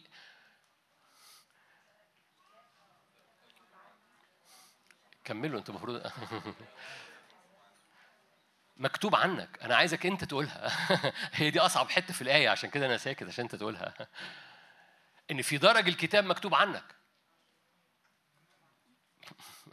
ما اقتنع ما اقنعتكش بعد كل الاجتماعات دي يبقى في درج الكتاب مكتوب عنك. لتفعل مشيئة الرب. ليه؟ لأن في أعمال صالحة في مشيئة صالحة الرب قد سبق فأعدها عشان تسلك فيها. فأنت مكتوب عنك في درج الكتاب. عشان كده أعطاك جسد. النهارده الصبحيه كنت بقول لك ولا امبارح بالليل مش فاكر في اجتماع من الاجتماع قلت لك الرب عارفك في في بر الابن قبل ما يعرفك في سقوط آدم. فرب عارفك في بر الابن وعارف القصد والتشريع وال وال وال وال والمشيئة الإلهية بتاعته في حياتك والسفر اللي هو كاتبه باسمك قبل ما يعرف قبل قبل ما يبقى اللي جواه شغله الشاغل هو سقوطك في آدم لأن الرب حسم سقوطك في آدم في الابن من قبل تأسيس العالم. هقرأ لكم آية كلكم عارفينها رومية 12 أنا هحاول أكون أو يعني الرب بسط الدنيا. رومية 12 آية مشهورة جدا كلكم عارفين رومية 12 من واحد لاثنين كلكم عارفينها. أطلب إليكم يا الإخوة برأفة الله. تقدموا أجسادكم. رب مهتم بجسدك عشان يمج... تمجدوا الله في أجسادكم وفي أرواحكم. دي في كورنثوس بس أنا بقرأ هنا. تقدموا أجسادكم. ذبيحة حية مقدسة مرضية عند الله عبادة واعية والآية دي جميلة جدا. يعني بتشمل بتشمل جسدك وبتشمل نفسك. برغم إن الرب قال إن الساجدون حقون يسجدون بالروح. فمرة تاني الروح القدس هو اللي بيعبد مش بقدرتك ولا بقوتك بتعبد أنت بتعبد بالروح لكن الروح ده بيأخذ بيت بيأخذ يجب أن يأخذ نفسك ويجب أن يأخذ جسدك معاه. وكل ما تدرب نفسك ما تمارس هذا النوع من العبادة مش اللي هي بدون وعي ذاتي. okay هرجع للوعي الذاتي. كتير ببقى قاعد مع حد وكلكم سمعتوني خش قدام الرب اعلن عن حبك اعلن عن تسمعوا عن هذا الخادم اللي بيقول كذا كلام اطلع الجبل واعبد الرب مش عارف إيه. فأكون بشارك مع حد مثلا قاعد معاه وبقول كده فا okay طب طب, تعالى نصلي في زيارة ولا حاجة. ف فال- فالأخ أو الأخت تصلي. يا رب إحنا حالتنا يا رب ظروفنا يا رب يا رب أنت شايف. ربنا لذيذ وبيسمع اوعى اوعى تستهين يعني أنا مش بستهين أو مش بقلل بس ليه الأخت أو الأخ بيعملوا كده ليه ليه ليه ريما بترجع لعادتها القديمة؟ ليه برجع أصلي بنفس الطريقة؟ ليه برجع أفكر بنفس الطريقة؟ أخدم بنفس الطريقة؟ لأني ما عنديش وعي ذاتي. لأني مش مش مدرك أنا مش مدرك أنا أنا أنا فين في المكان وفي الزمان. أستعمل تعبيرات العالم. لأن أول ما بيبقى ليك إدراك أنت فين؟ في زمانك وفي مكانك بيبقى ليك سلطان على زمانك وعلى مكانك فبتعرف تاخد قرارات مش أوتوماتيك. بيبقى عندك إدراك ذاتي وعي ذاتي. فمش أو بنصلي okay ترلن ترلن تن تن ترلن تن تن ترلن تن تن آمين. ده أنا أنا آسف إن عملت كده بس أنا بوضح لك في بعض الاحيان الصورة بتبقى شكلها إزاي. الوعي الذاتي أنا مدرك أنا واقف فين؟ أنا مدرك إن أنا واقف قدام الملك. أنا مدرك الزمان والمكان. مدرك إن في حاجة بتتغير. مدرك إن في أجواء مخ- مختلفة حواليا. فأنا واقف رافع عيني وبس بسكت شوية عشان أشوف إيه اللي محتاج أنا أعمله لأن أنا جوايا إدراك ذاتي. الموضوع اتغير. أنا ليه ليه ليه ربنا بيرجعني للحتة دي واضح؟ لأنه لأن الحياة حوالينا بتتغير وجاء وقت نبقى واعيين وجوانا إدراك ذاتي إن جاء وقت إن صلواتنا ووقفتنا وصلابتنا وإيماننا ونفسيتنا تتنقل شكلها لأن إحنا أدركنا إن في حاجة بتتغير في حياتنا. عدم إدراك الذاتي بوجودك قدام وجه الآب وإن نفسيتك لها علاقة بالآب وإن في حاجة بتخرج من الآب اللي أنت واقف قدامه وأنت مدرك إن كل مرة ده ما بقاش تعود ده ده ده مكان حقيقي. الإدراك الذاتي بيلغي التعود بالمناسبة برغم إنه حاجة أرضية. okay آه. الإدراك الذاتي بيلغي التعود. التعود بيدخلك في الأوتوماتيك. الحيوان عنده عادات. الكلب بيرجع لقيئه. يعني بي بي بي بي ليه؟ لأنه عنده عادة إنه يلف. وهو ده الكتاب المقدس يقول لك كده بيرجع لقيئه دي موجودة في بطرس صدقوني أنا م- ماشي؟ فبترجع لنفس النقطه نقطة بؤرة البؤر الحتة. ترجع تلف ورا ديلك. في حاجة مختلفة بتحصل لما يكون جواك إدراك ذاتي بت بت هو أنا بعمل إيه؟ أنا بلف؟ البقرة اللي بتلف في السقف ما عندهاش إدراك ذاتي ما عندهاش وعي. هو ده الفرق ما بين الحيوان والإنسان فبيلف في نفس النقطة. الإدراك الذاتي أنا عندي بؤرة أنا متسنتر في الزمن ومتسنتر في المكان فأنا مدرك المحيط بيا مدرك الأجواء مدرك إن الأجواء اتغيرت مدرك إن الموسم اتغير. أنا مش محتاج أكون نبي أنا محتاج أكون عندي وعي ذاتي عشان أدرك إن الموسم اتغير. عشان أدرك إن التحدي يجب أن أواجهه بطريقة مختلفة. أنا محتاج أكون عندي إدراك ذاتي الموسم اتغير الأرض بتتغير أنا بتغير الحضور اللي قدامي بيزداد. ده وعي ذاتي ده ده بيلغي التدين اللي هو حاجة روحية بس هذه الملكة رب حطها في الإنسان للاستخدام اسمها self consciousness إدراك داخلي. وهذا الإدراك بيصحصحك من الشبورة أو الغباء أو ال أو ال ال ال الانسومنيا ال ال ال ال ال السبات وروح السبات ده النوم كده هو الروحي اللي هو دي محتاجة ترجمة. فبتخليك بتحولك من حد بيدور إلى سهم مبري سهم مبري ما بيلفش سهم مبري شايف الهدف وتحرك تجاهه فهو متسنتر صح واللي بيسنترك صح نفسيا وروحيا وايمانيا ودعوة هو وجه الآب.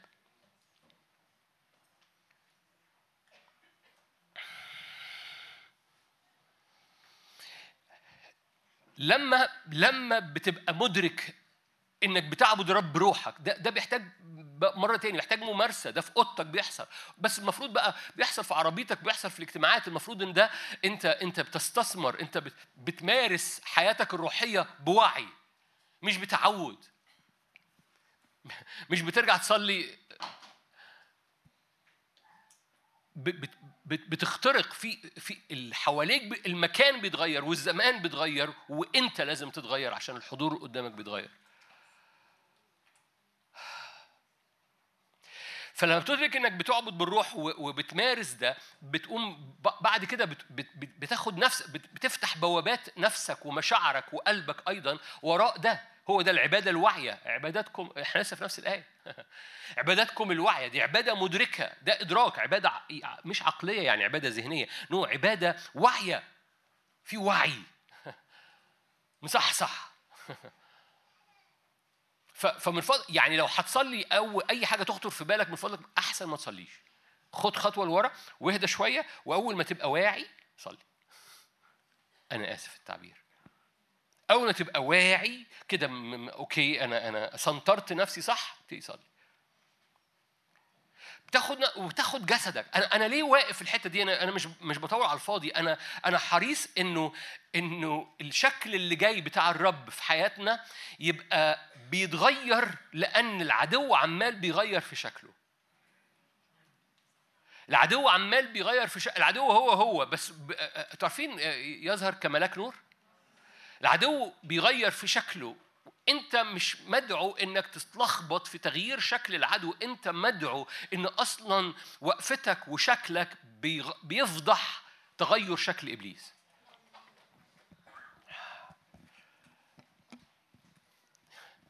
في حاجة في علم ال demonology اسمها shape shifters الذين يغيرون شكلهم في إمكانية لبعض الأرواح إنها لما دخولها عندما تدخل إلى العالم أنتوا عارفين إنه في ملائكة بتستمر ملائكة على الأرض بس في ملائكة لما بتدخل إلى العالم بتأخذ جسد؟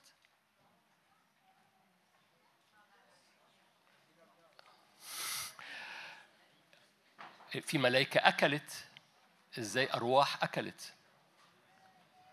okay. ملائكة مسكت إيدين لوط وخرجته من سدوم وعمورة إزاي مسكت إيديه؟ وبالتالي في ملائكة عندها هذه الصلاحية وفي ملائكة ما عندهاش هذه الصلاحية. مش موضوعنا دلوقتي. عشان كده في بعض أحيان في أرواح ممكن تعمل shape تاخد shape مش برضو موضوعنا. أنت الكائن الوحيد اللي عنده الصلاحية إن الشيب الوحيد اللي يظهر في حياتك هو شيب خالقك اللي مليان نور اللي مليان بهاء اللي مليان مجد اللي بيملاك ب- ب- ب- بقوة ثاقبة. وج- وجاء الوقت إنك تاخد روحك ونفسك وجسدك بممارسة في هذا الحضور الإلهي.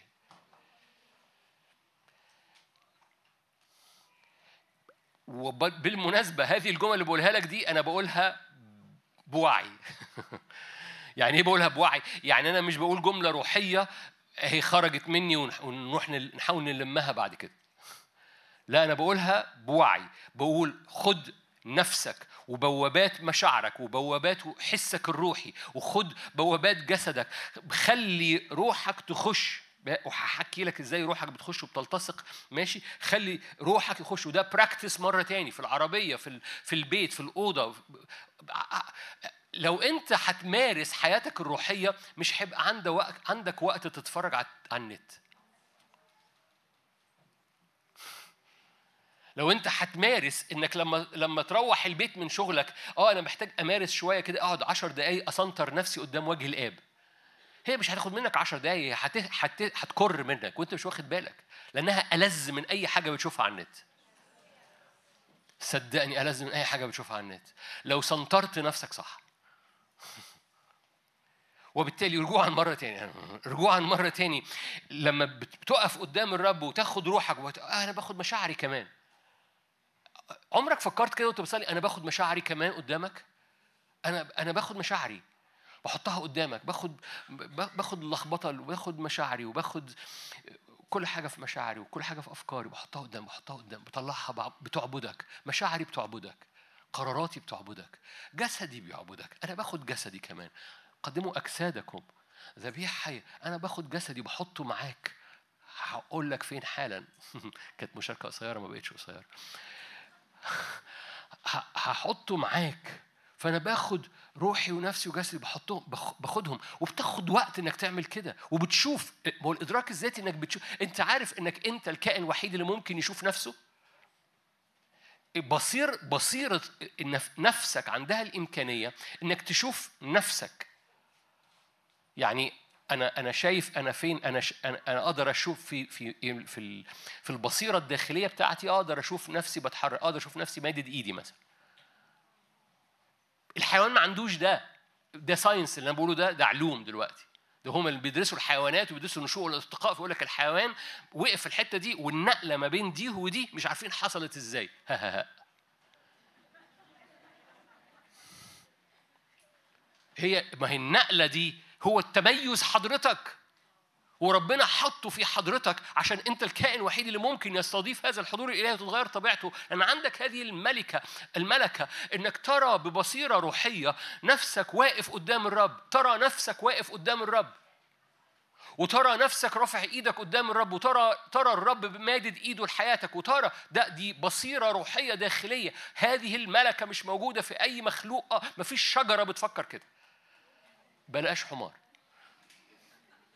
مفيش شجرة بتشوف إيد الرب ممدودة على حياتها.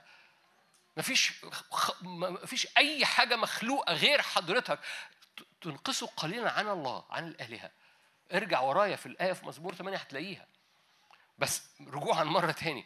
وبالتالي إنك ترى إيد الرب ممدودة ترى إن روحك متقدمة قدام الرب وترى نفسيتك متقدمة قدام الرب حطها قدام وترى جسدك متقدم قدام الرب. تراه. تقول لي آه، يعني أتخيل؟ أقول لك بتسميها تخيل وفي السوق كلمة تخيل يخ لأن إحنا استخدمنا التخيل غلط. بس القصة إن الرب حط استعمل تعبير آخر بصيرة داخلية وإدراك ذاتي إنك تقف فيه قدام الرب ورب حطه عشان تستخدمه. لأنه الحيوان ما عندوش ولا حد آخر عنده هذه الملكة أو هذه الميزة. فبترى نفسك محطوط قدام الرب وبتبراكتس ده بقى. وأول ما بتحط نفسك قدام بت- بتلاقي نفسك عايز تصلي لحاجات معينة ما صليتش ليها قبل كده قبل ما بصيرتك تتفتح. قبل ما بصيرتك تتفتح عمرك ما صليت لصلوات معينة هتصليها. أول ما تيجي تدرك ذاتك وهتصلي لجسدك بطريقة مختلفة. أطلب لكم أيها الإخوة برأفة الله أن تقدموا أجسادكم ذبيحة حية مقدسة مرضية عند الله عبادة وحيه عبادة ولا تشكلوا هذا الطهر. لما بتعملوا كده بتتغيروا تتغيروا عن شكلكم. بتجديد أذهانكم. فتختبروا ما هي إرادة الرب. أن أفعل مشيئتك يا الله. إرادة الرب الصالحة المرضية الكاملة. okay. فآخر الآية دي بتحكي عن اللي إحنا كنا بنحكي عليه امبارح بالليل والنهاردة الصبحية إن في في مشيئة الرب وفي قصد نبوي عند الرب وأنت ليك مكان. حلو قوي، فأنت عايز تخش في المكان، أنا أنا بقى يعني practically عايز أعشق في هذا المكان الروحي لأن في قصد نبوي شغال، ففي تاريخ ماشي في الأرض، في تاريخ ماشي في الروح، في نقلات روحية وفي قصد نبوي شغال، أنا ليا مكان فيه، ليا موقع روحي وده اللي إحنا لعبناه امبارح بالليل والنهاردة الصبح. فالنهارده بتكلم بقى عملي وده هيحتاج منك براكتس إزاي اعشق إزاي اعشق في الموقع الروحي بتاعي. لتختبروا يبقى اختبار مش معلومة. لتختبروا هذه المشيئة. أن أفعل مشيئتك يا الله. ها أنا ذا في درج الكتاب مكتوب عني. لأفعل مشيئتك يا الله. ليه ل- ل- لاختبر إرادة الرب. حط الآية بقى. اختبر إرادة الرب الصالحة الكاملة المرضية. فاهمين؟ لأنه لأفعل مشيئتك دي هي دي. لأختبر إرادة الرب الصالحه الكامله المرضيه okay فأنا عايز أعشّق في هذا المكان وده مشاركة النهارده اللي لسه ما ابتديش لغاية دلوقتي.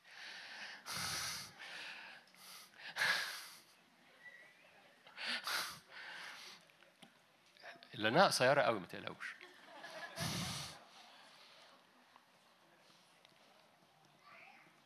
إزاي تعشق في هذه الإرادة اللي إحنا حكينا عنها امبارح بصورة نبوية وحكينا عنها النهارده الصبحية بصورة روحية اللي هي رد كل شيء في ال- البنوة اللي حاصلة ما بينك وبين الرب. okay. هذا التغير مش تغير شكل خارجي، تغيروا عن شكلكم ده مش تغير شكل خارجي لأن كلكم عارفين الكلمة كلمة metamorphosis يعني تغير في الطبيعة، تغير في النواة. لما الرب استخدم كلمة تغير استخدمها ثلاث مرات بيتكلم عن تغير الطبيعة عشان كده لما كنت بقول لك انت الكائن الوحيد اللي عنده الصلاحية أن يستضيف الله في طبيعته في طبيعته في طبيعته ما كنتش بأهذي ما كنتش بقول كلمة زيادة لو كنت واعي ومدرك جدا اللي بقوله.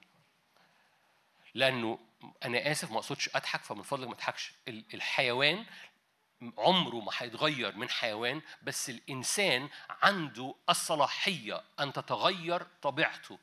يسميها الكتاب المقدس ميتامورفوزز يتغير الشكل. تغير الشكل ده مش تغير خارجي ده تغير في الطبيعة في النواة. هذه الكلمة متكررة ثلاث مرات. كلكم عارفينهم ثلاث مرات. كلكم عارفينهم. عننا الآية دي والآية ناظرين مجد الرب وجه مكشوف. نتغير. ده تغير في الطبيعة. نتغير إيه؟ إلى تلك الصورة عينها. نتغير ده ميتامورفوزس ده مش شكل بره ده بيتغير في الطبيعة. أنت الكائن الوحيد اللي عنده هذه الإمكانية. ناظرين مجد الرب وجه مكشوف. نتغير نتغير إلى تلك الصورة عينها من مجد إلى مجد. كما من رب الروح يعني حاجة عمالة بتزداد. كل ما تنظر مجد الرب كل ما تقف قدام وجه الآب والرب يقوم نافخ في وجهك. أزمنة انتعاش فتتغير طبيعتك تتغير طبيعتك تتغير ط- عشان كده بنعبد بنسبح بنقول يسوع يسوع يسوع. بالذات لما يبقى في حاجة منسكبة بنميزها بندركها بنستقبلها بنقطفها بنمسك فيها. okay. فالتغير آدي آيتين. آية لينا في رومية 12 الايه دي نتغير عن شكلنا. ده مش حاجة خارجية ده حاجة داخلية في الطبيعة. ناظرين مجد الرب وجه مكشوف 2 كورنثوس 3 18 تتغير عن شكلكم. sorry. ناظرين مجد الرب وجه مكشوف. نتغير إلى تلك الصورة عينها من مجد لمجد.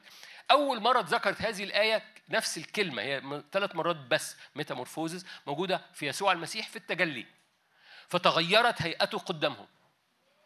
ده ده ده, ده, ده طبيعته ابتدت تظهر. الطبيعة الإلهية ابتدت تظهر. فحصل الميتامورفوز عايزين تعرفوا شكل الميتامورفوزز؟ يسوع بيتجلى. عايزين تعرفوا شكل التغير بتاعنا؟ يسوع بيتجلى. شايفين دي نتغير؟ تغيروا؟ يسوع بيتجلى. لا تشكلوا هذا الدهر. أنتم من حضارة أخرى. أنتم من حضارة مش من هنا. الشكل بتاعكم مش هذا الدهر الشكل بتاعكم هو يسوع بيتجلى. الشكل بتاعكم هو يسوع بيتجلى.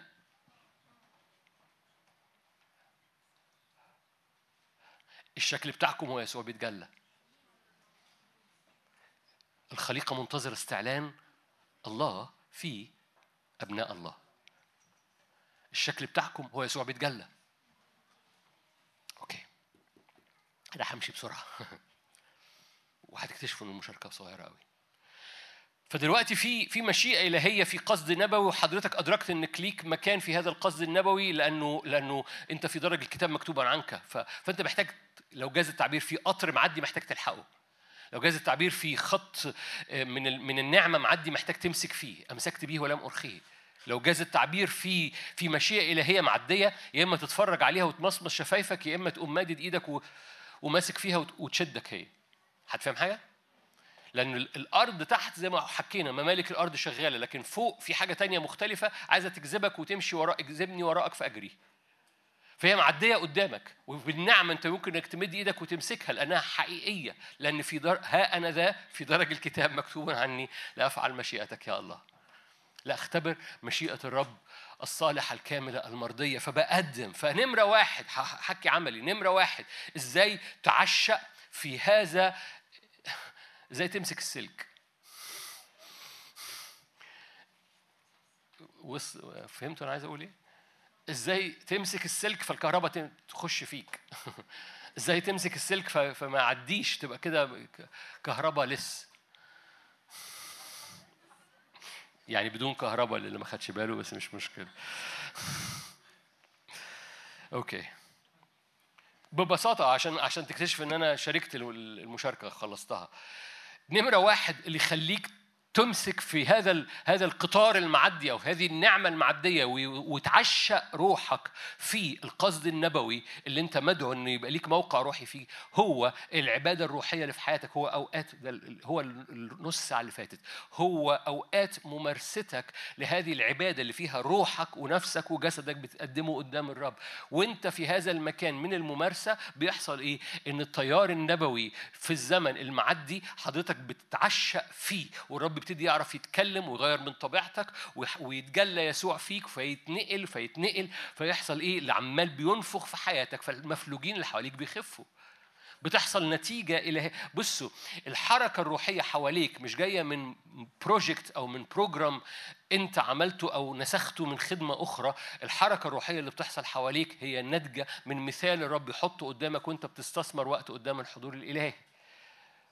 وبالتالي ده بيؤدي إلى إن المفلوج بيقوم إن عصائب بولس بت- بتشفي المرضى. ليه؟ لأن القصة إن بولس بيمارس فاكرين لما يسوع كان بيروح يصلي كان بي- بيتواصل مع الآب. هي القصة مش وقت صلاة هو القصة م- أنا حصل لي عشان عندي خدمة. القصة إنه أنا بسنطر نفسي على وجه الآب. قصة إن هويتي ونفسيتي وروحي ونفسي وجسدي ودي ممارسة مستمرة. عندي خدمة ما عنديش خدمة عندي تحدي ما عنديش تحدي رايح الشغل في مشكلة أو رايح ما عنديش أي مشاكل النهاردة. النهاردة الجمعة بالنص قصب على النيل. أنا أنا في في نفس الحالة مسنطر حياتي على وجه الآب. هو لسه في حد بيمص القصب على النيل؟ أنا برضه مش مش قاعد هنا. ولا قاعد على النيل. قديم قوي الخادم ده.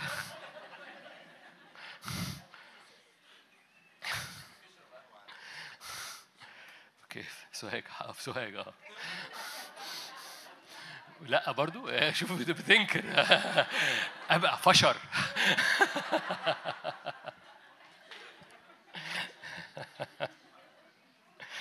فشر دي قديمة قوي برضو يعني,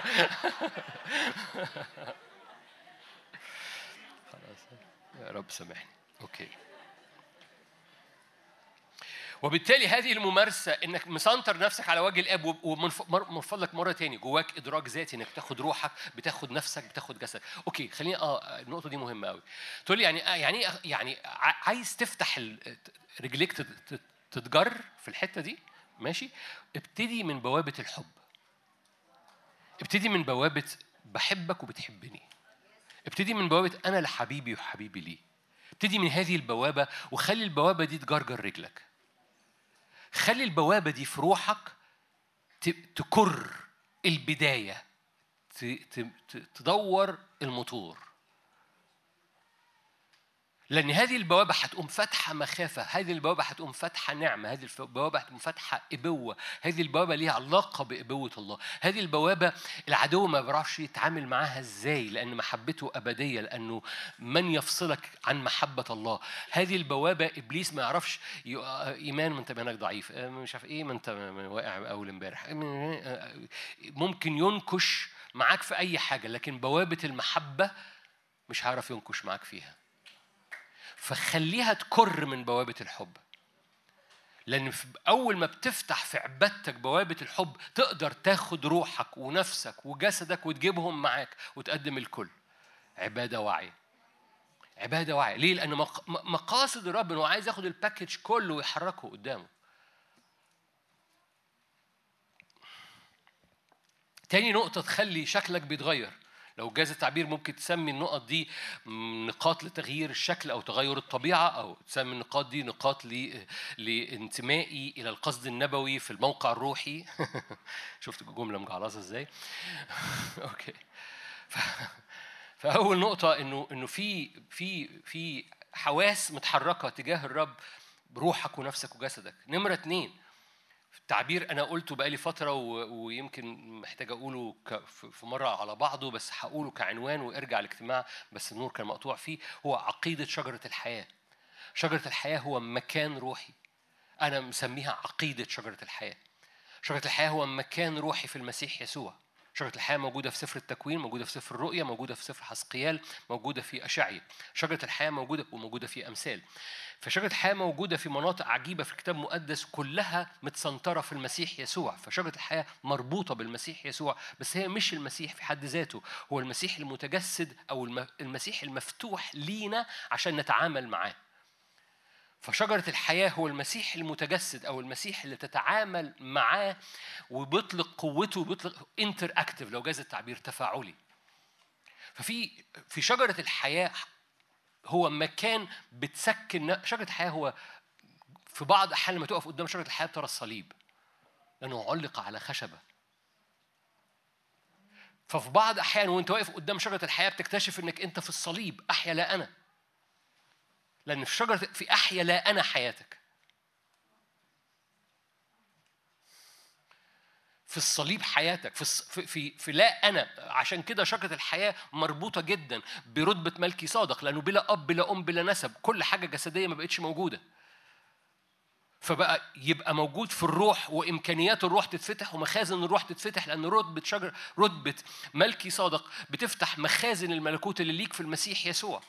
في شجرة الحياة. فشجرة الحياة هي هو مكانك وانت قدام الرب. مرة تاني مرة تاني هذه ممارسة بتحصل في أوضتك بتحصل في عربيتك إنك ترى الصليب وترى نفسك في الصليب. هللويا أنا في شجرة الحياة. أو ترى شجرة الحياة مخرجة ثمر ويقول لك مد إيدك لأنك لو أنت موجود في خلي بالك ده مكان روحي. ده مكان روحي. بصيرتك الروحية بتشوف نفسك واقف فيه. فده مش مش وعظة بتسمعها دلوقتي. لو انت بتسمع هذه الوعظة الموضوع ما حصلش. انت بتسمعه علشان النهارده بالليل عشان يوم الاربع وانت رايح الشغل تمارس ده. تمارس ده بمعنى إيه؟ إنك بترى نفسك في المسيح يسوع، أوكي فروحي ونفسي وجسدي متحركين تجاه الرب، حلو قوي بحبك. بس أنا في شجرة الحياة في وسط الجنة، في شجرة الحياة في سفر الرؤيا في الآخر اللي اللي ثمرها بشفاء وثمرة كل شهر وورقها دواء للأمم ولا تكف عن الاسمار، حلو قوي، فأنا واقف قدام شجرة الحياة لأنها يسوع المتجسد، يسوع اللي أخذ جسد. فهي هو الصليب اللي أنا بقف فيه فاحيا لا أنا بس في نفس الوقت في ثمر خارج. فأنا بمد إيدي وآكل حياة وآكل شفاء أنا محتاج إيه الأيام دي؟ في حاجة بتحصل في مبادلة بتحصل في شجرة الحياة هو اليسوع التفاعلي بحضوره في الصليب في شجرة الحياة. عشان كده تأكل منه من يأكل مني لا يموت. اللي كان هيأكل من فاكرين؟ قال حط سيف متقلب عشان آدم ما يأكلش لو خدنا بالحرف يعني ما يأكلش شجرة الحياة لألا يأكل منها ولا يموت. اللي بياكل من شجرة الحياة لا يموت. شجرة الحياة هي يسوع. من يأكل جسدي واشرب دمي له حياة أبدية. أوكي؟ في في حاجة في حاجة بتحصل في الحضور الإلهي مربوطة بتحول الطبيعة لأنك أنت بتوقف نفسك في عقيدة. لو جاز التعبير عقيدة أنا عارف اللاهوتيين هيتخانقوا معايا عشان في عقيدة اسمها عقيدة شجرة الحياة. وفي شجرة الحياة ده مكان مليان ذهب ناري ده ذهب هو المكان الذهب بالنسبة لي الذهب المتصفي بالنار ده موجود في شجرة الحياة. في هذا المكان انت مصلوب فيه في المسيح يسوع بس هذا المكان بينسكب عليك ذهب متصفي بالنار هذا المكان فيه ثمر بتاكل منه هذا المكان عينيك بتتفتح فيه. لأن شجرة الحياة هو لوكيشن روحي بترى ببصيرة روحية حياتك واقفة فيه. بالمناسبة لو وقفت فيه في مرة مش هتبقى عايز تمشي. بالمناسبة. لأنه هذا المكان أنت بتتفك فيه من كل حاجة. ما أعرفش أنت مدرك يعني إيه بلا أب بلا أم بلا نسب. يعني إيه؟ يعني free ما أقصدش إنه free من أهله يعني. بس free من كل آه، آه، أنابيب. عارفين لما حد يبقى في العناية مركزة وأنابيب داخلة؟ كل أنابيب اتفكت. فكل أنابيب داخلة هنا وداخلة هنا وهنا وداخلة هنا وداخلة هنا فكوها. I'm free فكل اللعنات كل الحاجات اللي ماشية في دمي كل الحاجات اللي ماشية في دماغي كل الحاجات اللي قافلة بقي كل الحاجات اللي مأثرة على على نفسيتي كل الحاجات دي. اتفكيت في هذا المكان عشان كده أنا بربط مش ممكن يكون مش مهم. بربط عقيدة شجرة الحياة برتبة ملكي صادق أو بالإمكانية الموجودة في ملكي صادق لأن شجرة الحياة التفاعلية المسيح اللي على على الصليب في نفس الوقت هو اللي بيفتح كل مخازن السماء. هذا المكان بيفتح كل مخازن السماء لحياتك. أوكي. آخر حاجة. مزمور 39 مزمور 39 آية صغيرة كلكم عارفينها مش هطول فيها. مزمور 39 آية 3 هقولها وأمشي. 39 حمى قلبي في جوفي عند لهجي اشتعلت النار.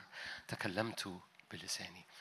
دي نمرة ثلاثة ثلاث نقط تغير الطبيعة. نمرة واحد إنك بتاخد روحك ونفسك وجسدك وتفتح بوابات هذا المكان بعبادة واعية.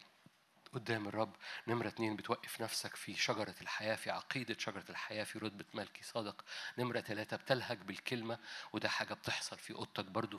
فالتلاتة دول شغل داخلي بيحصلوا في غرفتك بتقضي فيهم وقت. فبيحصل إيه؟ بتجد موقعك الروحي في القصد النبوي وتجد إن الدرج اللي مكتوب فيه اسمك ها أنا ذا اجيء في درج الكتاب مكتوب عني لأفعل مشيئتك. داوود سوري بولس قال كده ببساطة أنا ربنا قال لنا أنا موجود في هذا الدرج أنا موجود في هذا المكان. آخر حاجة أقولها لك. قدس الأقداس اللي موجود جواك وحضور الرب الموجود جواك يسميه الكتاب المقدس بتعبير استعملناه إحنا وبنقوله في هذه الخدمة كتير بس أنا لازم أختم بيه لأنه مهم إنك تدركه علشان أبقى كملت صورة معينة جواك. أخبار الأيام الأول 28 مش مش حضرتك جواك قدس الأقداس؟ حضرتك جواك قدس الأقداس؟ روح الرب ساكن جواك. الشكينة موجودة جواك. حلو قوي لو الشكينة دي موجودة جواك فهي موجودة في قدس الأقداس بتاعك. هذه الشكينة دايما موجودة على تابوت العهد. هنا الكلمة الموجودة جواك لو حي الشريعة لو جاز التعبير الموجودين جواك هو الكلمة التي صارت جسدا فيك والتكنولوجيا بتاعت الهيكل هي تكنولوجيا إن الكلمة تصير جسد. فلأنه فل- فأنا هربط بالصورة الأخيرة دي لأنه قدس الأقداس جواك والشكينة موجودة جواك فهي الشكينة دي بتظلل في تابوت العهد كلمة الرب اللي صارت جسد فيك. فكلمة الرب اللي صارت جسد مربوطة جدا ب تابوت العهد أو الشكينة الموجودة في على الغطاء. آية 18 أخبار الأيام الأول 28 18 المذبح البخور ذهب مصفى بالوزن وذهب. ذهبا لمثال هذا التعبير اللي حضراتكم عارفين بنقوله في هذه الخدمة هو مش إحنا اللي بنقوله الكتاب المقدس اللي قايله ان قدس الأقداس اسمه مركبة الكاروبيم الباسطة أجنحتها المظللة تابوت عهد الرب فببساطة الكتاب المقدس أو داوود هو اللي بيقول إنه كتاب مقدس هو اللي بيقول إنه قدس الأقداس أو تابوت العهد اللي ساكن فيك اسمه مركبة الكاروبيم مش خادم اللي بيقول كتاب مقدس بيقول تابوت العهد ساكن جواك اسمه مركبة الكروبين إيه مركبة الكروبين هم الاثنين سرافيم اللي مغطين بأجنحتهم الشكينة الإلهية اللي بتغطي التابوت اللي جواه الكلمة. فلأن حضرتك في روحك بتتملي بالكلمة حضرتك بت... ها أنا ذا في درج الكتاب مكتوب عني أن أفعل مشيئتك أنا عايز كلمتك أنا بستثمر وراك يا رب. الرب يبتدي يحرك أجنحة حضوره وأجنحة مجده على روحك الداخلي وأنت عمال بتلهج عند لهجي اشتعلت النار. هو إيه اللي بيحصل؟ وأنت عمال بتلهج. فاكرين لما حكينا إزاي الجدران بتاعت قدس الأقداس كانت الحركة بيحصل فيها السرافيم بتتحرك فيها؟ فاكرين؟ مش كلكم فاكرين مش مهم. في حركة كانت بتحصل جوه قدس الأقداس عشان كده اليهود سموها مركبة الكروبيم كانوا بيقولوا أول ما بيحصل زيارة من الرب قدس الأقداس كأن حد شغله. برم برم برم ولضم. فاشتغل. فالحركة السرافيم فاكرين كان في سرافيم وفي نخل وفي وفي برا- براعم زهور ويقول لك كانوا كانوا رئيس الكهنة كان يرى كده ال- السرافيم عمال بيتحرك في الجدران. ولما توصل لغاية هيكل حسقيال يقول لك إنه حتى الجدران الخارجية لما بيحصل ده جوه قدس الأقداس كانت بتحصل في الجدران الخارجية في في سفر في هيكل حسقيال وده حاجة روحية ما حصلتش في التاريخ. بس ده كان بيحصل جوه هيكل سليمان. فرجوعا ببساطة اللي سمى هذه المركبة سمى قدس الأقداس مركبة الكروبيم الكتاب المقدس مش أنا. أوكي. لأن قدس الأقداس جواك فأنت مدعو إنك تكون جواك حاجة اسمها مركبة الكروبيم. مركبة الكروبيم ده بتعمل؟ بت- بتقوم محركها روحك ونفسك وجسدك مرة تاني ده اللي أنا عايز أقوله أو برضه مدبدب تغير الطبيعة كل ما بتلهج كل ما بتصلي كل ما بتسجد كل في حاجة بتتنقل في طبيعتك ال- النور بيحيط بنفسك وجسدك ويصنع إمكانيات محيطة بيك يعني إيه؟ يعني عارفين لما لما لما لما يوحنا قال كنت في الروح هو يعني إيه كنت في الروح؟ يعني إيه كنت في الروح؟ طب ما إحنا كنا في الروح ونادر بيسبح دلوقتي. آه بس هو دي هي دي هي دي no في difference. كنت في الروح يعني يوحنا بيقول أنا وصلت الحته إن هذه هذه النار الداخلية بقت بره. مركبة الكروبيم بقت أخذت القيادة ونفسي وجسدي بقوا جوه. رجعت للصورة اللي في قلب الآب من قبل تأسيس العالم إن الروح برة والنفس والجسد جوه. إن آدم كان متغطي بالمجد. رجعت للصورة الأصلية رد كل شيء للصورة الأصلية إن النار برة والنفس والجسد جوه. مركبة الكروبيم هو المكان اللي عمال انت بتدور المفتاح تلقط ما تلقطش تلقط ما تلقطش لغاية لما تديها بنزين وت وت وتكرك العربية وده كلام قديم قوي. وتك- وتكرك العربية. طبعا في عربيات الكهرباء كده طبعا طبيعي يعني. ف ف فلغايه لما يلضم الموتور. فيوحنا بيقول أنا وصلت للحتة فإيه بقى؟ ولا شايف بطمس ولا شايف الجنود الرومان اللي بي الحراس ولا شايف أي حاجة حواليا. أنا بقيت سامع صوت وشايف الرب وشايف مش عارف إيه. دخل في حتة تاني. زي ما يكون ال ال ال ال ال ال استعمل تعبيرات كتابية. البكرات الروحية اللي موجودة في حسقيال واحد أحاطت بيوحنا وهو في الجسد في بطمس وقامت أخدته إلى حتة في الروح ليه؟ لأنه مركبة. المركبة شلته. لو جاز التعبير هذه المركبة شلته وبقى مدرك حاجات برغم إنه ما زال في بطمس برغم إنه ما زال في بطمس هو هو هو أنت بتقولي آه عشان كان واخد خلوته كان في بطمس لوحده. هو في لبس اتنقل إزاي؟ من قدام الخصي الحبشي وبقى موجود في أشدود. إلا بالمركبة الروحية.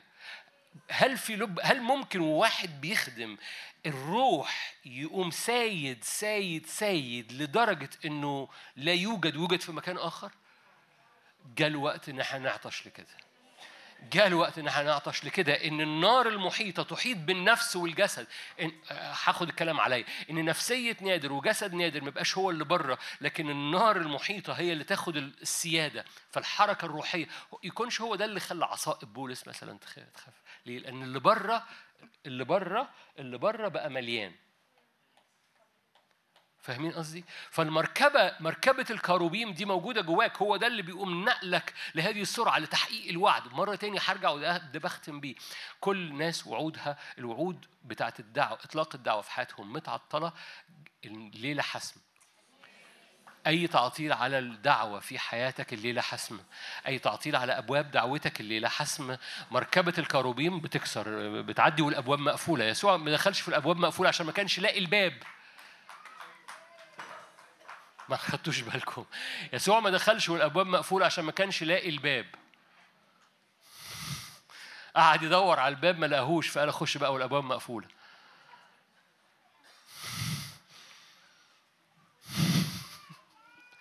أخويا بس أخد باله. حد فاهم حاجة؟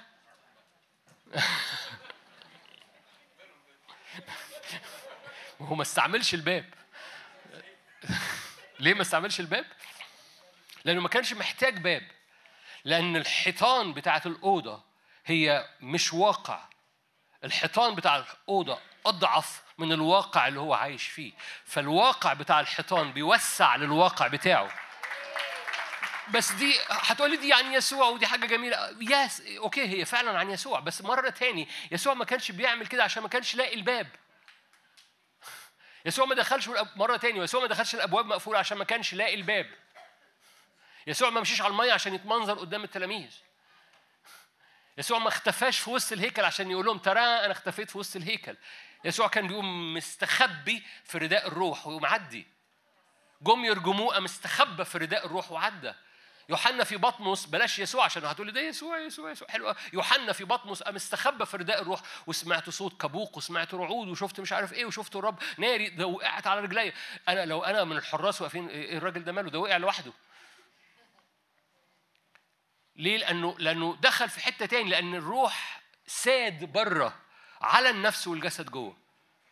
وده جزء من رد كل شيء ده جزء من الحضارة بتاعتك بالمناسبة ولأنك من نسل إبراهيم أنت ليك هذا الأمر. لأنك من نسل إبراهيم الرب يجي يقول لك أنت ليه تبقى خايف إن يحصل حاجة؟ ليه ليه تبقى خايف؟ ليه ليه ما تتصورش إن في ملائكة ممكن تتحرك معاك؟ اخت أخت لينا في الخدمة هنا اكتشفت إن كل العربية بتاعتها مقفولة حطت مفتاحها جوه العربية ماشي؟ وكل البيبان مقفولة. وقصة ضخمة جدا عشان كل البيبان مقفولة والمفتاح جوه العربية. ليه ما يبقاش فيه وده اللي حصل إن يبقى فيه ملائكه تتحرك وتقوم فاتحه الباب من جوه. وده اللي حصل ده اللي حصل إن في ملائكه فتحت الباب من جوه. ببساطة ليه ده اللي حصل. أنا مش بقول لك مش بقول لك ليه ما يحصلش أنا بقول لك ده اللي حصل. إن الأربع بيبان المقفولة لوك في العربية عربية محترمة يعني مش عربية نص كم تت- تت- تتفور يعني. ماشي؟ والأربع بيبان مقفولة والمفتاح جوه. وببساطة إن في ملائكه ممكن تتحرك تقوم فاتحة العربية من جوه. ليه؟ أنا مش هقول ليه ده ما يحصلش لأن ده حصل قريب لسه قريب. وبالتالي حركة الملائكة على حياتك مش حاجة غريبة. حركة الملائكة إنها تتحرك لحياتك وتتحرك لأولادك وتحرك. ملاك الرب حال حول خافيه وهو ينجيهم وبالتالي ببساطة أنا مش هي مش ده اللي رايح له. أنا رايح لأكبر من كده إنه مركبة الكروبين بتتحرك في حياتك. خدمة الملائكة بتتحرك حواليك. و... وأنت بس استثمر. أنت استثمر. أنت حط نفسك. أنت شوف نفسك مكتوب عنك في درج. الرب. فها أنا ذا مكتوب عني في درج. أفعل مشيئتك يا الله. آمين. خلينا نصلي مع بعض. اوعى تخش بدون وعي. اوعى تقف أو تعبد بدون وعي. هللويا. إدراكك للزمان والمكان وإدراكك وسنطرتك على وجه الآب بتديك سلطان في كل عبادة هتقدمها في اللحظات اللي جاية دي.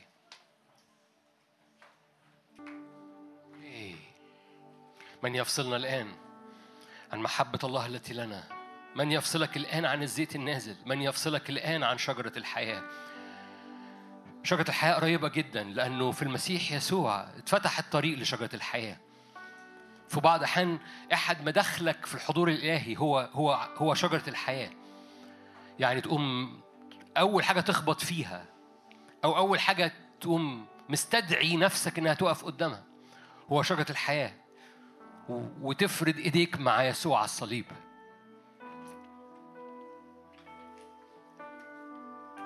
مكان كله حب مكان كله مجد مكان كله حرية مكان كله راحة بالمناسبة. عشان كده الصليب مكان راحة. مش مش مش معلوماتك الذهنية عن الصليب لكن المكان الروحي. هو المكان اللي فيه مولودين ليسوا من أب ولا أم ولا دس ولا نسب. هو المكان الموجود مولودين مش من نشأة جسد ولا دم ولا رجل بل من الله.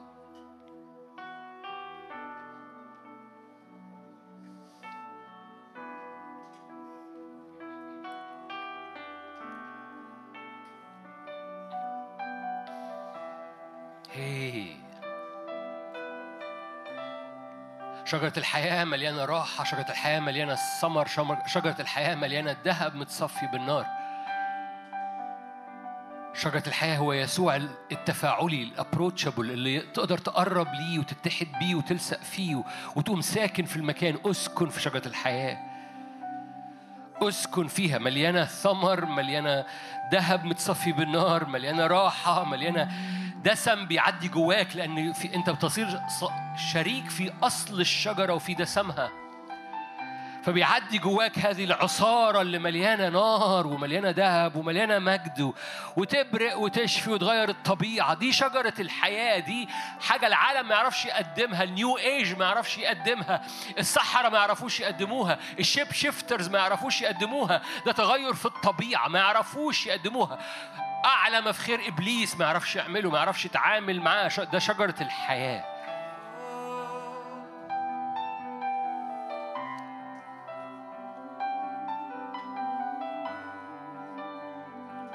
إيه؟ أسكن أسكن في المكان أسكن. لكن ده وقت براكتس شوف ببصيرتك الداخلية. شجرة الحياة كأنها صليب وبشوف نفسك متعلق مع المسيح في هذا الصليب موجود لأن لأن هذه الشجرة مليانة عصارة ماشية فيها وهذه العصارة ذهب متصفي بالنار بينزل. هذه هذه العصارة بتقدس هذه العصارة بتقول أح بتحيا لا أنا. هللويا. هذه العصارة بتقدس طبيعتك. بتعدي فيك صرنا شركاء في أصل الشجرة وفي دسمها لأن مكتوب ملعون كل من علق على شجرة. ملعون كل من علق على شجرة. فشجرة الحياة بقت حياتي. هللويا. أخذ لعنتي. هللويا. أخذ أخذ أخذ السم اللي في حياتي أخذ الدمار أخذ الفساد. أخذ كل حاجة أخذ كل حاجة بتفصلني عنه. فأنا وهو بقينا واحد. أنا لحبيبي. أحب سيدي لأخرج حرا. فافتح قنوات وبوابات روحك. أحبك يا سيد. أنا لحبيبي وحبيبي لي. هللويا. ثبت نفسك في ال location. location. ثبت نفسك في ال location. ثبت نفسك في المكان ده. شجرة الحياة.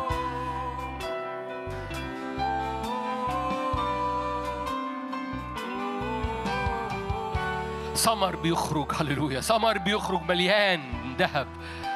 تفاح من ذهب في مصوغ من فضة خارج من شجرة الحياة. فتأكل وتنتعش روحك. مد إيدك وكل الدرج. مد إيدك وكل التفاح الذهبي اللي خارج من شجرة الحياة. ده مش شجرة معرفة الخير والشر اللي بتموت دي. شجرة حياة.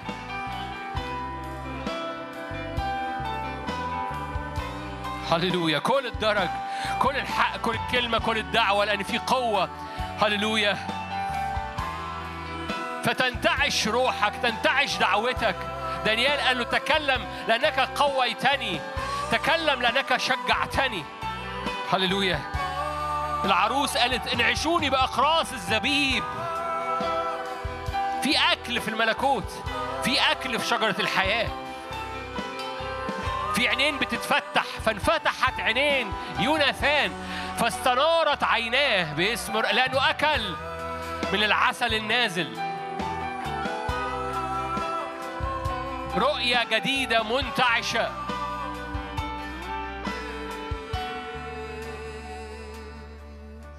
خذني قدام.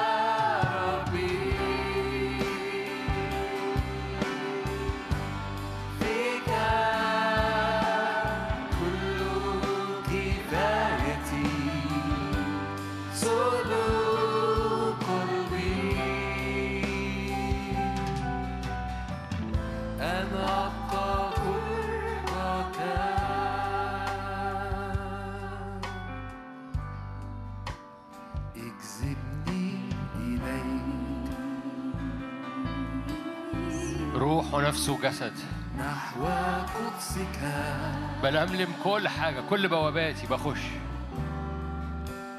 تكلاني عليك. أن أسمع صوتك. أنت شوق الكل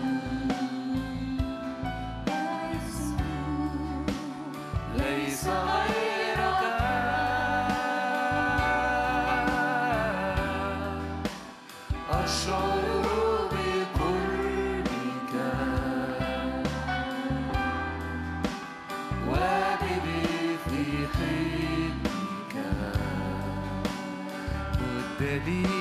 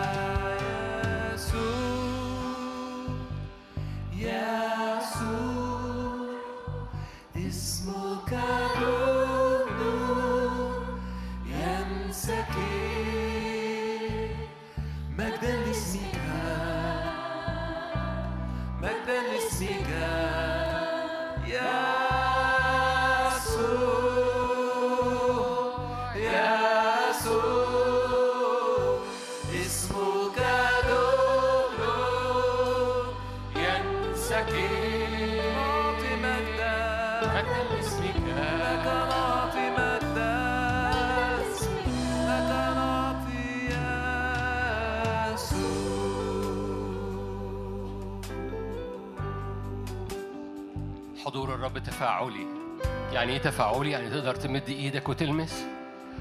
وتقدر تتوقع الرب يمد إيده ويلمس. في تفاعل انتر اكشن حضور الرب تفاعلي شوف شجرة الحياة شوف نفسك في شجرة الحياة. شوف الثمر الخارج شوف العصارة اللي بتعدي في حياتك شوف عينيك بتتفتح. حضور الرب تفاعلي طول ما أنت شايف بحسب كلمة الرب ما تخافش إنك تشوف. طول ما في بصيرة روحية بحسب كلمة الرب ما تخافش إنك تشوف. تحرك وراء الرب. روحك ونفسك وجسدك. الرب عايز ياخد نفسيتك ويدخلها عايز ياخد جسدك ويدخله. مجدوا الله في أرواحكم وفي أجسادكم. هللويا. فالرب يغير الطبيعة الرب يغير هللويا. الشفاء يعني إيه؟ الشفاء يعني الرب بيلمس جسدك بالروح. فممكن يلمس جسدك بالروح بحاجات عجيبة. ممكن يلمس جسدك بالروح بحاجات عجيبة. هو إزاي عصائب بولس كانت بتشفي إلا لو كان الروح لمس جسد بولس. العصائب ما بهاش بركة لكنها موجودة حوالين جسد الروح القدس لمسه. قول له المس جسدي؟ هللويا. قول له المس جسدي؟ خلي نارك تلمس جسدي. خليني مشتعل بالنار. خليني عليقة مشتعلة بالنار. اتنقل بقى من شجرة الحياة للعليقة المشتعلة بالنار. قول له خليني أنا عليقة مشتعلة بالنار. فالأرض تبقى مقدسة تحت رجلي. خليني أنا عليقة مشتعلة بالنار. العليقة شجرة مليانة شوك بس اشتعلت بالنار. فملاني هللويا. فاتنقل. خلي المشهد يتنقل ورا الرب وخلي البصيرة الروحية تتملي. فطبيعتك تتغير فطبيعة الشجرة اتغيرت. مش بتتحرق بقت بتلمع. هللويا. فقول له إلمس جسدي وإلمس نفسيتي كما لمست العليقة المشتعلة بالنار. هللويا. إلمس جسدي ونفسيتي بنارك كما لمست العليقة المشتعلة بالنار. خدمة البر في مجد أعظم. خدمة العهد الجديد في مجد أعظم. هللويا.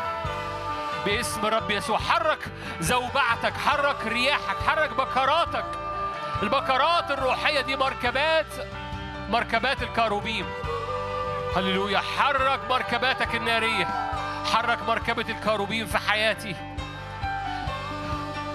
خلي بالك أنا قلت صلوة. حرك مركبة الكاروبيم في حياتي. عارف معناها إيه؟ حرك قدس الأقداس جوايا. حرك روحك فيا. حرك أجنحة الملائكة جوايا. حرك مركبة الكاروبيم جوايا. حركني بقوة مركبة الكاروبيم. هللويا. جيش عظيم. خرج جيش عظيم جدا جدا جدا. مركبات. خرج جيش عظيم جدا. خرج جيش عظيم جدا باسم الرب يسوع. الروح نشيط الروح يستطيع الروح بيغير الطبيعة الروح بي- بيحرك المشيئة. ها أنا ذا في درج الكتاب مكتوب عني. ها أنا ذا جئت. لأفعل مشيئتك يا الله. هللويا. هللويا. دوسي بعز. دوس بعز. دوس على الزمن اللي فات. دوس بحسم. على كل حاجة بتقف قدامك تقول لك أنت عادي أنت طبيعي. القوانين الطبيعية الظروف الطبيعية أنت عادي. دوس بعز. قولي كده قول كده. أنا أنا مولود من الروح. أنا روح. أنا مركبة الكاروبيم.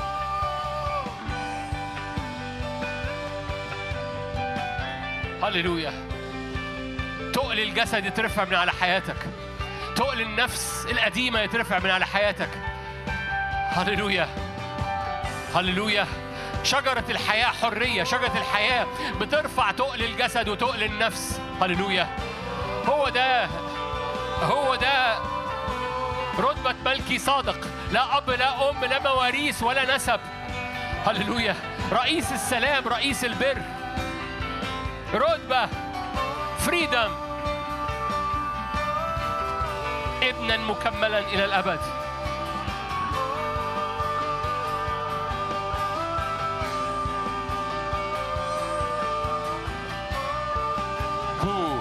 جيش عظيم جدا يخرج.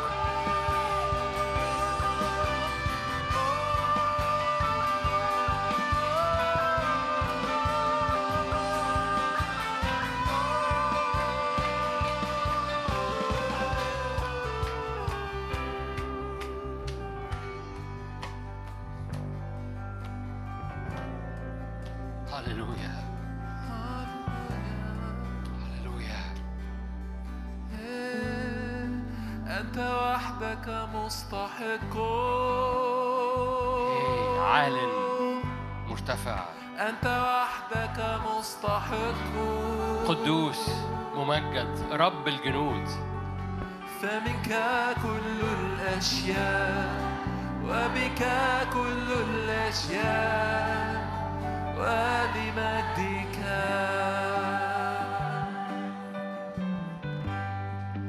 أنت وحدك مستحق. أنت وحدك مستحق. فمنك كل الأشياء وبك كل الأشياء.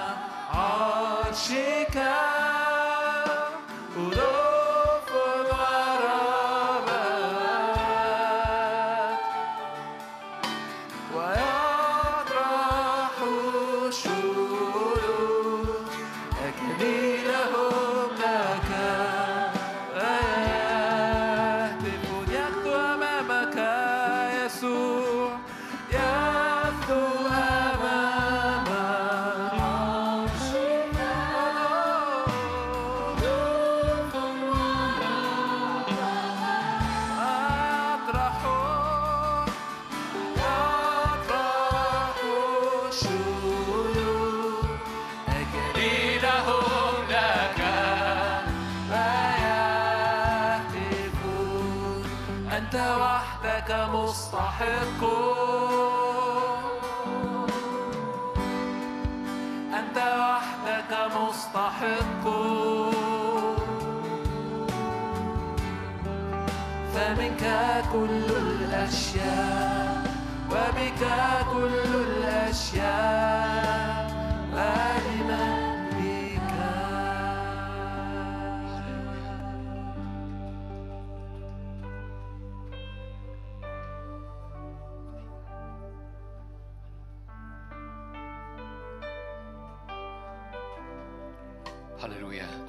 يصنعه الرب عظيم ما يصنعه الرب رهيب.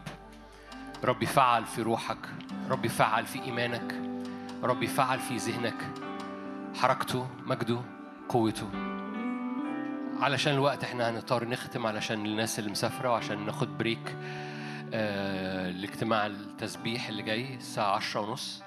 الساعة عشرة ونص هيبقى في اجتماع العبادة مجرد عبادة ورشب اللي فيه تمارس استقبالك لكل اللي إحنا بنعمله والكلمة فيه تصير جسدا. عشرة ونص هيبقى فيه اجتماع عبادة. فاحنا هنختم يعني كان ممكن نكمل ونكمل عبادة شوية بس هنرنم ترنيمة كده نختم بيها عشان كمان الناس اللي مسافرة. أمين؟ مركبات كروبيم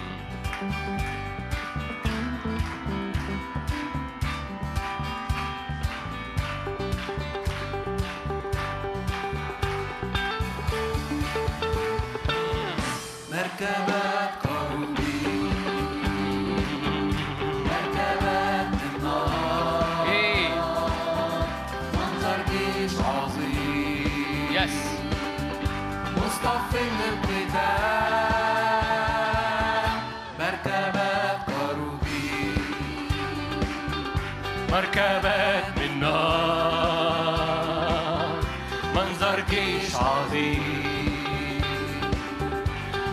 مصطف للقتال.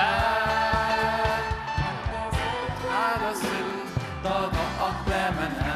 على الثعبان على الشبل تدوس أقدامنا على الأسد أقدامنا. على الثعبان على الشبل تدوس أقدامنا. أزمنة كبير. انهض أبطالك. انهض أبطالك.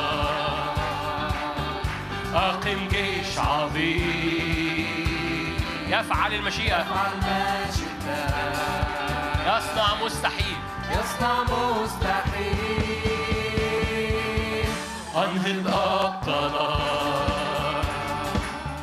أقم جيش عظيم. يفعل ما شئت يصنع مستحيل.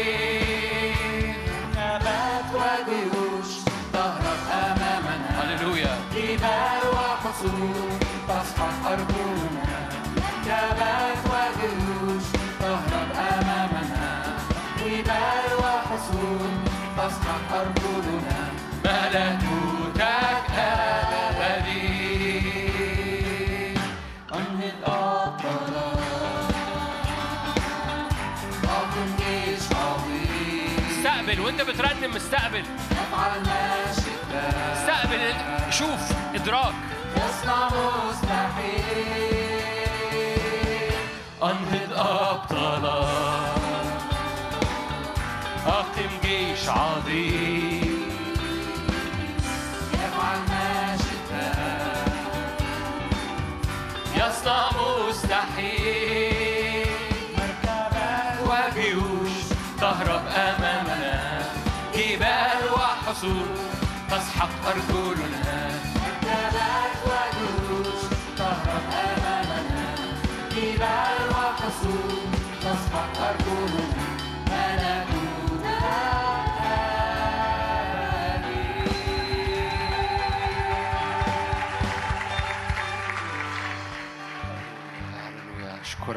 أشكرك أشكرك من أجل تشعل النار تشعل النار في أبطالك تشعل النار في جيشك تشعل النار في مركباتك تشعل النار في ملكوتك وفي مجدك باسم الرب يسوع.